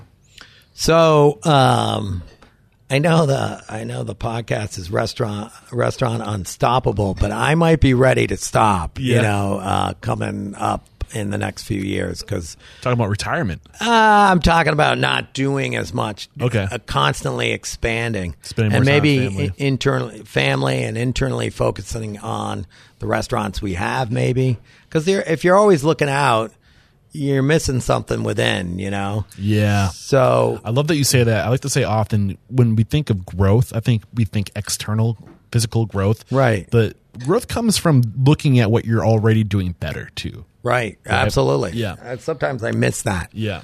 Yeah. Um, so with real estate, you know, what I, what I, I look for, I, you know, you know, I look for the low hanging fruit sometimes, like Ore Nell's, where that was a place that the, the previous owners I knew, nice people. Uh, they weren't happy there. Their concept wasn't working. Uh, turnkey operation, working in a good environment where the city appreciates, uh, the restaurant that's there, that you can do an easy build out. Yeah. So Uh, so turnkey operation meaning you can just move right in. Um, that Mm. first note it sounded like you're saying like being someone's exit strategy, like low hanging fruit. Like if somebody's not happy and they're looking for an out, be the out. Is that yeah, what I'm hearing? absolutely. Got it. Yeah. What else? Um, what I'm looking for, if it has to be, I ideally like to own, because, um, but if you can't own, I want a good landlord, What do you look for in a good landlord?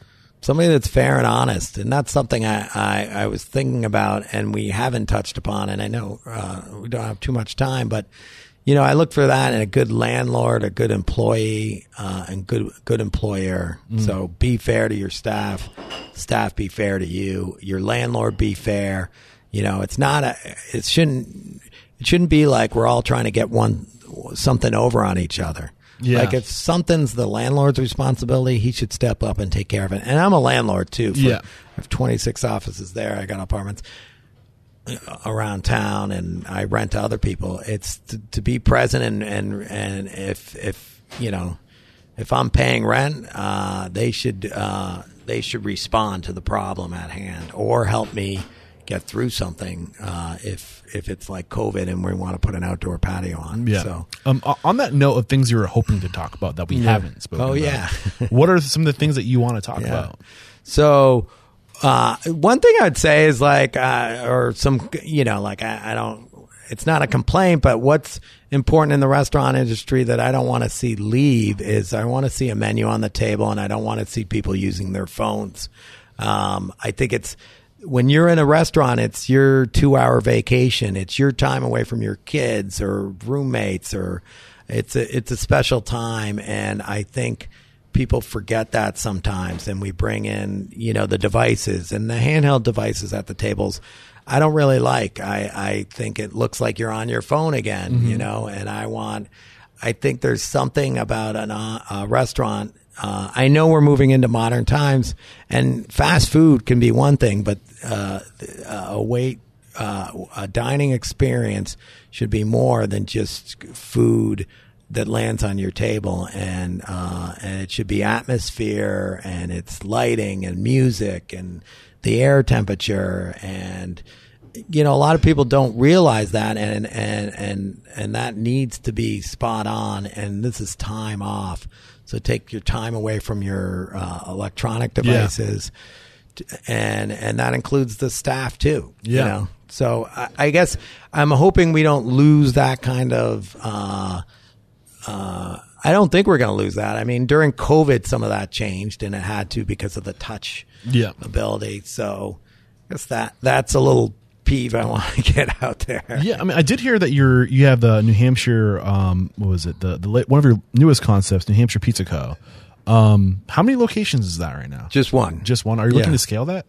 I don't know. Yeah. You know, I just, you know, I just hope it, it does all right. Yeah. You know, Yeah. Pizza's a lot harder. Like if you ever have a, a pizza chef or restaurateur on, uh, it's a lot harder than everybody thinks. And Josh from Street, he- I bought Streetza from him and Michelle, uh, Street and Streetza. And I said, so what happened at Streetza? And he said, wow, pizza's a lot harder than it, than I realized. And I would say the same thing. What's more difficult about pizza that people don't realize? I don't know. The, the, the there is more of a cost to it with the toppings, and uh, um, I don't know. It's just not as easy. I don't think it's as easy. A good pizza is not a, as easy as ever. I mean, if you're trying to do a scratch recipe, Yeah. you know, and you're Yeah, using your like own a- dough and- your own culture, like that's a a, a living thing you got to keep going, and, Yeah, totally. and it's a it's a very temperamental thing that changes with the weather, literally. totally, yeah, that is totally. The weather is a huge factor. The water, the weather, humidity, yeah, temperature, humidity, all yeah. that stuff, and it's hard to keep that to to, Yeah. meet, to do that standard, have Yeah. consistency in that. Yeah. uh, if you want to do it like you said, well, right? Yeah. Um, you, you have, I mean, it's not just like you're opening restaurants and creating opportunity for other people. You have um t- taken over other restaurants or sold. Uh, people have sold Sure. their restaurants Yep. to you. Uh, you just mentioned Street. Um, th- that was two owners, correct? A husband and a wife. Yes, Josh and Michelle. Yes, Yes. and their son was the manager. Yeah, one of their sons. So how do you go about navigating those circumstances where you're not just buying an empty lot or a va- uh, somebody is looking for an exit strategy? Is that what was going on here? Were they just done with the restaurant industry? Yeah, I think they were a little burnt out um, uh, from what they're doing, and and uh, and want to take a break and move on. And um, and I love the restaurant. I mean, it's a great I love it restaurant. too. Yeah, The, the food's great. It's really Culture is good. culture's good. Uh, and so we try to not change too much. Just just give it the support it needs and the, the sort of the management it needs, and fix things that were broken. And Yeah. we're opening a second one in Exeter. I was going to say that, but I wasn't sure if I was allowed Yeah. to. Oh, yeah, the- no. So, um, this is the first full service restaurant that you're duplicating. Correct me if I'm wrong. Um, You've had Dos Amigo with multiple locations. yeah, that's true. But this is the first full service, multiple moving parts. I mean, You were absolutely right. I didn't realize that. Yeah, it is. Yeah. Anything different about that? Um, I do. I actually have thought of that. I mean, I was thinking of calling Exeter E Street and this, and then eventually call this P Street, and Yeah. then if we did another one somewhere else, we could call it like F Street or something.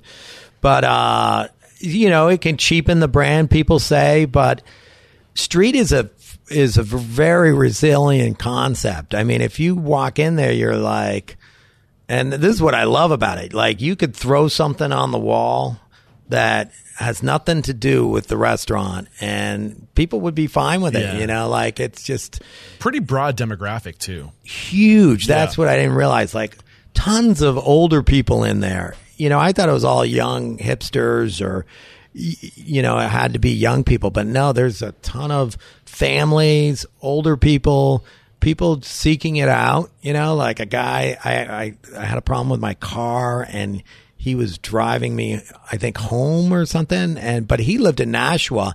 He said, "What what restaurants do you own?" And I said, uh, "I said, well, I you know listed a few, and then I mentioned Street. He goes, "Oh, we love Street." And I'm like, "But you live in Nashua." He's like, "Yeah." And, and this guy was retired. That's why he was driving me. This was his retirement it, job, just to keep busy. You know. Um, so I'm, I really love today's conversation. Um, I've been looking forward to this conversation for a long time. You did not disappoint, Jay. Oh, Thank you thanks. so much. Yeah, thanks. Um, the, the mission statement of Restaurant Stoppable is to inspire, empower, and transform the industry. Um, you already mentioned when I asked you what was broken with the industry, what you think needs to change. You talked about the digital aspect and how you want to go back to uh, phones away, you know, hard copies of menus.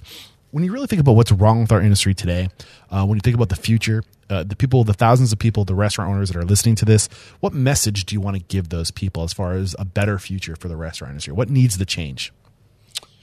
Well, everybody needs to be treated fairly, no matter who they are. Yeah. Um, um, and I think that's important. So there's there's it's a team effort, and it's no, there's no attitude, and uh, and I think that has changed in the industry. Um, it's not top down as much, Yeah. and the best places are a collaborative effort. Um, so keep moving in that direction, and um, and um, and make sure that you you know like well for me it's just providing an ex uh, you know uh, it's a mini vacation to me Yeah. i mean that's what you know people aren't you know you can't go to can't go to Vieques you because that takes a lot out but you can get a babysitter and have two hours A little staycation.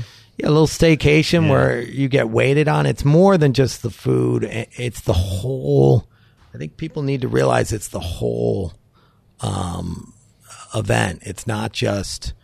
It's not just specifically the food or the beverage. It's it's the combination. Yeah. Yeah. Um, you mentioned uh, really the, the the focal point of that statement was to, to be inclusive and fair, right? A more Mm-hmm. inclusive and fair industry. What are you doing specifically to move in that direction?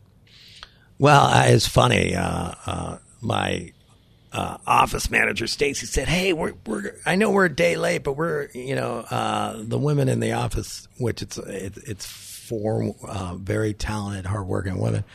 One, two, three, four. Yep. Uh, and they said we're going to go out to lunch, and I, and I was like." Uh, well, we don't need a women's day for you guys to go out to lunch. Yeah. I mean, uh, and so we went over a strategy because every every uh, actually restaurant gets a couple parties a year. I said you guys need to do more and treat yourself right. So we came up with a game plan that I could tell you off the air what they're going to do. Okay. Um, but um, so it's just making sure we're appreciating everybody and Yeah. identifying everybody. Um, um, and, and again, it's partnering with the right people that have that same mantra and attitude and uh, making sure that we're, our ideas are aligned Yeah. and um, and always putting ourselves in other people's shoes. I can't stress that enough. And that's a ability I have because I did start as a busser, was a waiter, b- bartender, line cook, dishwasher. I've done it all. So it's always I always impress upon the staff like you've got to think how they're thinking, what they're. Some people are after like that dollar at the end of the night, but it's also, um, you know, what their needs are. Yeah. So So, as somebody who's been in the industry now uh, as an owner for over 20 years, what has changed recently about the industry, um, or as far as challenges go? That are staffing is Yeah. you know huge and it's maybe offering more we always have flexibility on on you know scheduling and stuff and work through that uh, we have a system for that but Yeah. uh, um, but uh, staffing is huge. What are you doing to differently to attract? Yeah, so we we do offer like 401k. We do have half health insurance or full insurance depending on how much you work or, or don't. Um, and uh, so it's increasing our pay, uh, bonuses. One person did, uh, you know, I interviewed somebody and they said bonuses. I, I don't, I've never gotten a bonus. So bonuses, you know, bonuses are good because you want you have sor- certain milestones. Like, Yeah. You want to keep people for the whole summer. So you Yeah. don't, you don't, you give a bonus when you At the end. at the end, Yeah. you know, like when we get through it. Um, so bonuses and stay true to those. That's another thing. Like if we say something, we want to follow through. That's and that, integrity. That that doesn't happen a lot. Yeah. so that's something as when I became an owner, I just definitely want to stick with.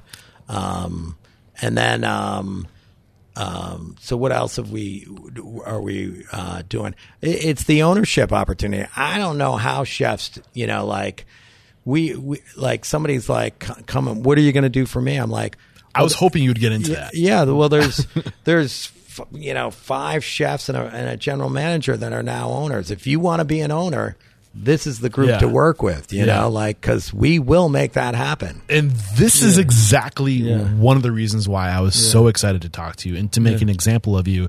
And what I point to you, Jay McSherry in the, in the J group, as a perfect example of, of how I think all restaurants should operate.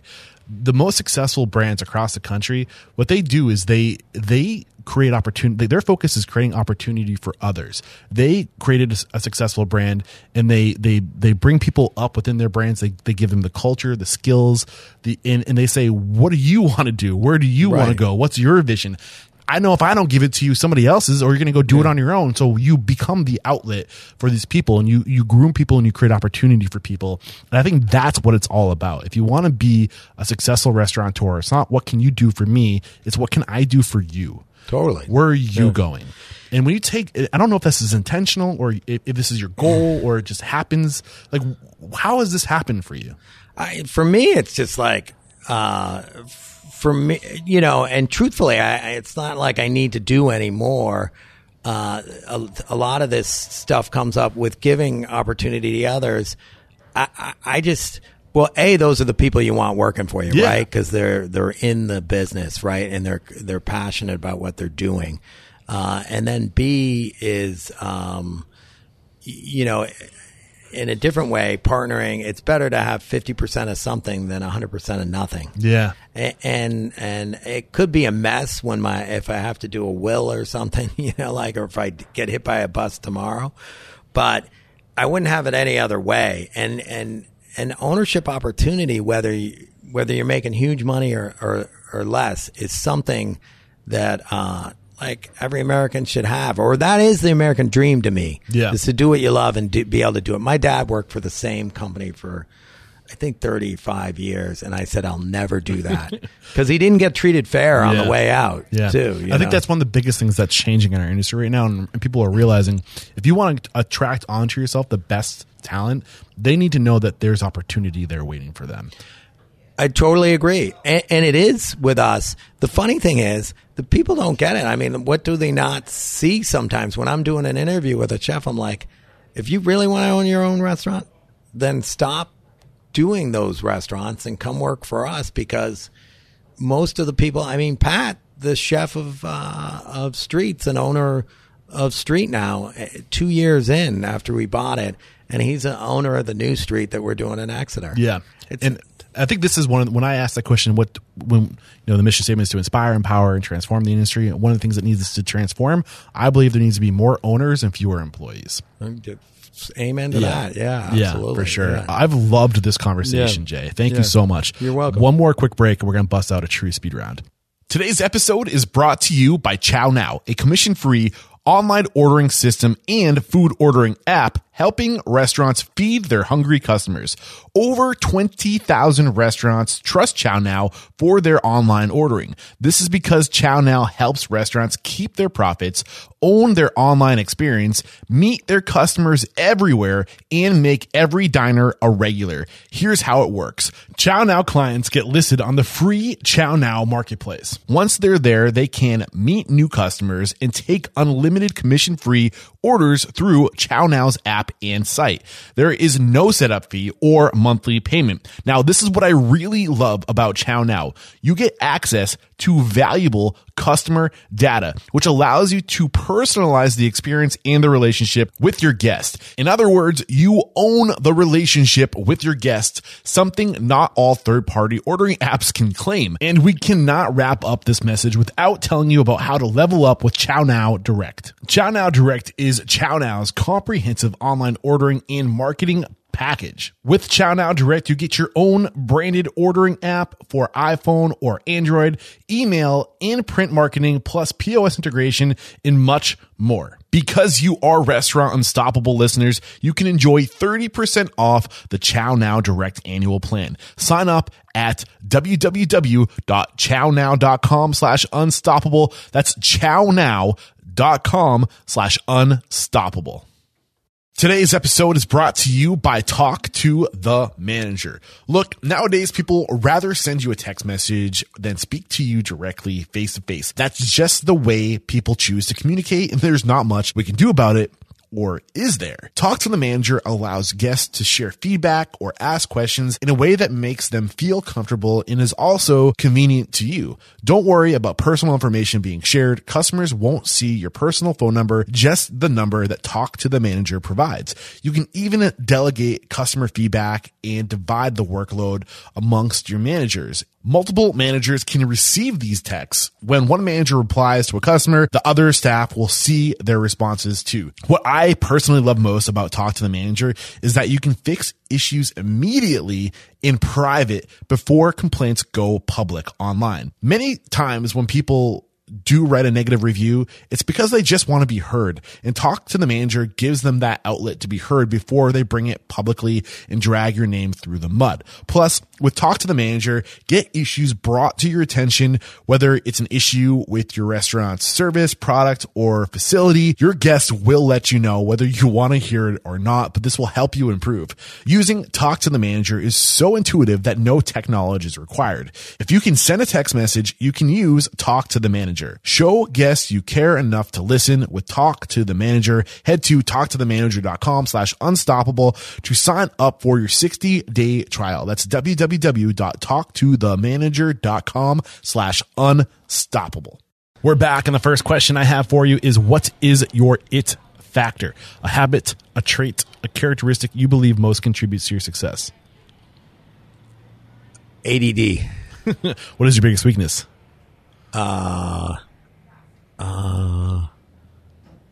I don't know. Uh, no, I do know. Um, no, I don't know. I want to go back to your um, answer for your I- biggest strength, ADD. Why? How is that a strength? Yeah, see, some people would think that's not, Yeah. but I, I can multitask. Like I, like I just looked at this carpet before we started going, and I and I got right on the phone and reached out to my floor guy and said, "Hey, you got to fix this step," and he hasn't, and it's been like three months, but I'm on it.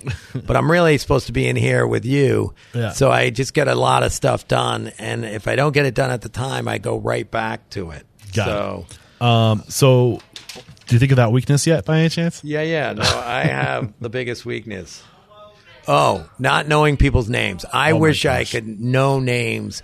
I have a friend that's in the hotel industry. He knows everybody's name. He knows, and I think it's so important. I wish I do. I know people's faces, but I, I, I am not a good name. And there's like a skill to it, I guess. I'm right there with you. Yeah. It's such an it's such an important skill to have. People the, they say that everyone's favorite word is their own name. So when Oh. you when you can like remember some, it, it's just a really great skill to have. And I'm Yeah. right there with you. I wish I was better with names myself. Um, what is one question you ask or thing you look for when you're growing your team during the interview process? Do you want to be here? Do you, is this what you want to do? Like, I don't want anybody that doesn't want to be here. Yeah. Uh, what is your biggest challenge today? Uh, staffing. How are you overcoming it? Just full core press.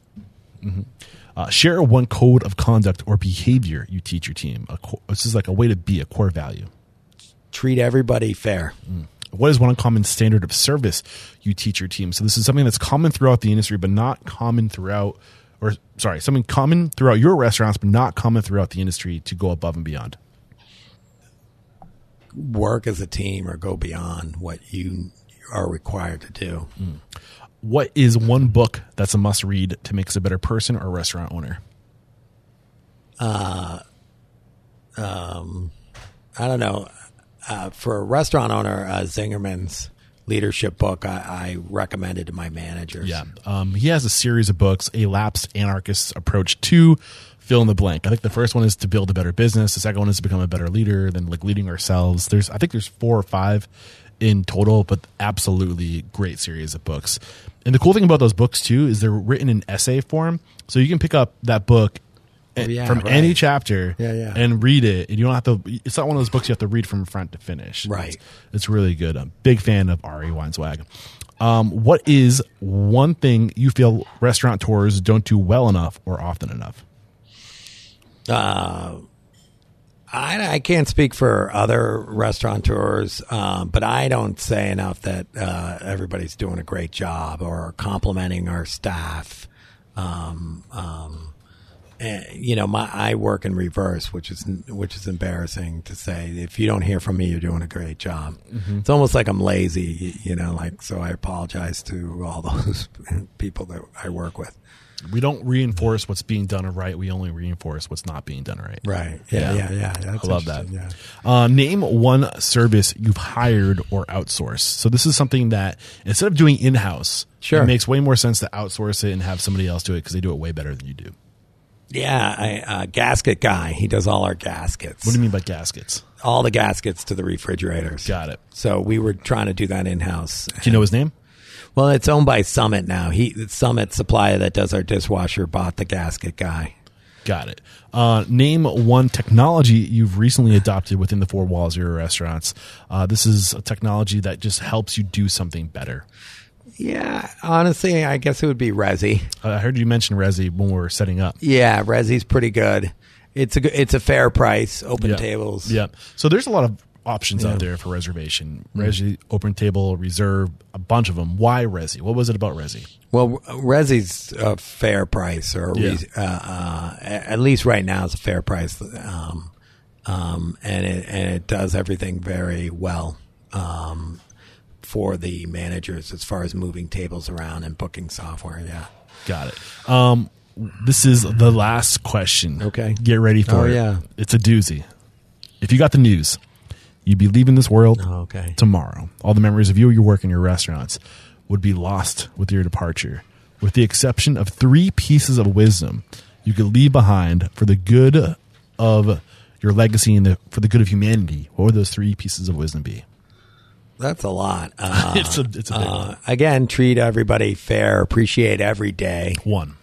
Well, no, that's two. Two. Okay, I'll give you two. That's two. What's the third one? The third, um, um, uh, if you see it, you own it. Beautiful. I've loved this conversation, Jay. Thank you so much. Um, and really, this is um, this is a milestone for me because I've been I've been looking forward to this conversation for a long time now. You've been on my radar for a while. Uh, we finally made it happen, and it's it's really just a, a privilege to make an example of what you've what you've created for the, the town of Portsmouth and beyond the seacoast. Yeah. You know, um, more people should be like you. Really. Uh, well, I've loved it, and uh, you know that uh, you know I should have mentioned at the beginning. The career switch from advertising was I wanted to do something that had more uh, daily impact on the community and be part of a community. Yeah. So that is part of being a restaurant owner for Yeah. me. Yeah, I love it, and it shows, man. It really does. Um, so before I let you go, I have to have you call somebody out. That's how I Oh, yeah. try to find the majority of my guests. I really want uh, the the industry to determine who should be made an example of. So, who do you respect and admire and believe would make a great guest mentor like you made for us today?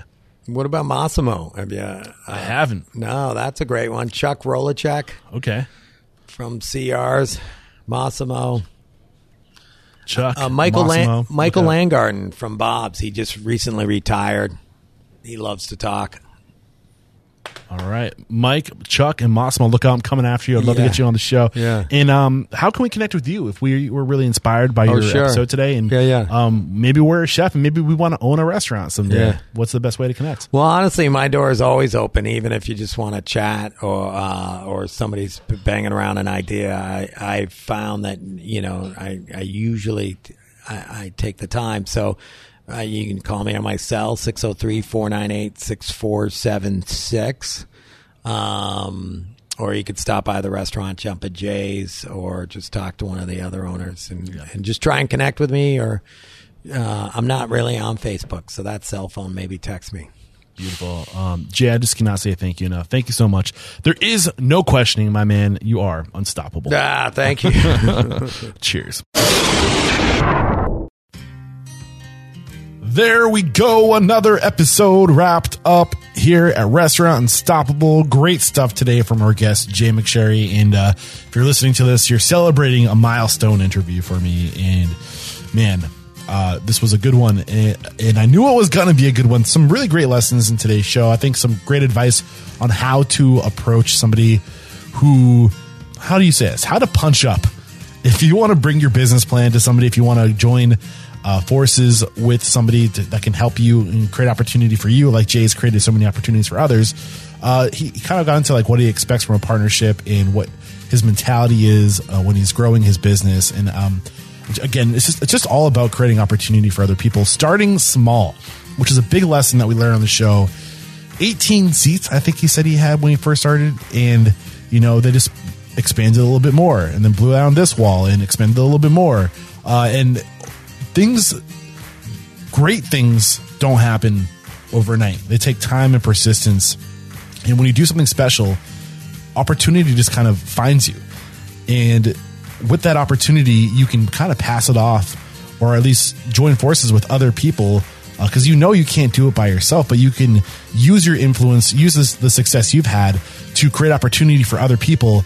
And and if you can promote from within, like Jay has done so many times, I mean, that's the magic formula right there. Is when you recognize that it's about getting out of the way and, and finding people who have talent and just pointing them in a direction and say, let's go do this together. I mean, amazing things can happen. So, as you're listening to this, I am in Los Angeles and I'm hoping to get at least eight interviews between Los Angeles and Salt Lake City while we're on the road during the week of 3 slash 2 1. The following week, 3 slash 2 8 we are starting strong. We have Abhinav Kapoor joining us live in the network. He's the CEO and founder of Bikky, a CRM platform for the restaurant industry. Uh, he was on the show a couple weeks ago, but if you enjoyed that episode and you're interested in Bikky, he's going to be answering your questions. There'll be a live event in the network. And uh, we should have content for the next couple months. So I'm going to be going hard with live events in the network, creating these workshops and lectures for you. And I would love for you guys to be a part of those conversations. All you got to do is head over to restaurantunstoppablenetwork.com and join. All right, that's it for today. Until next time, peace out.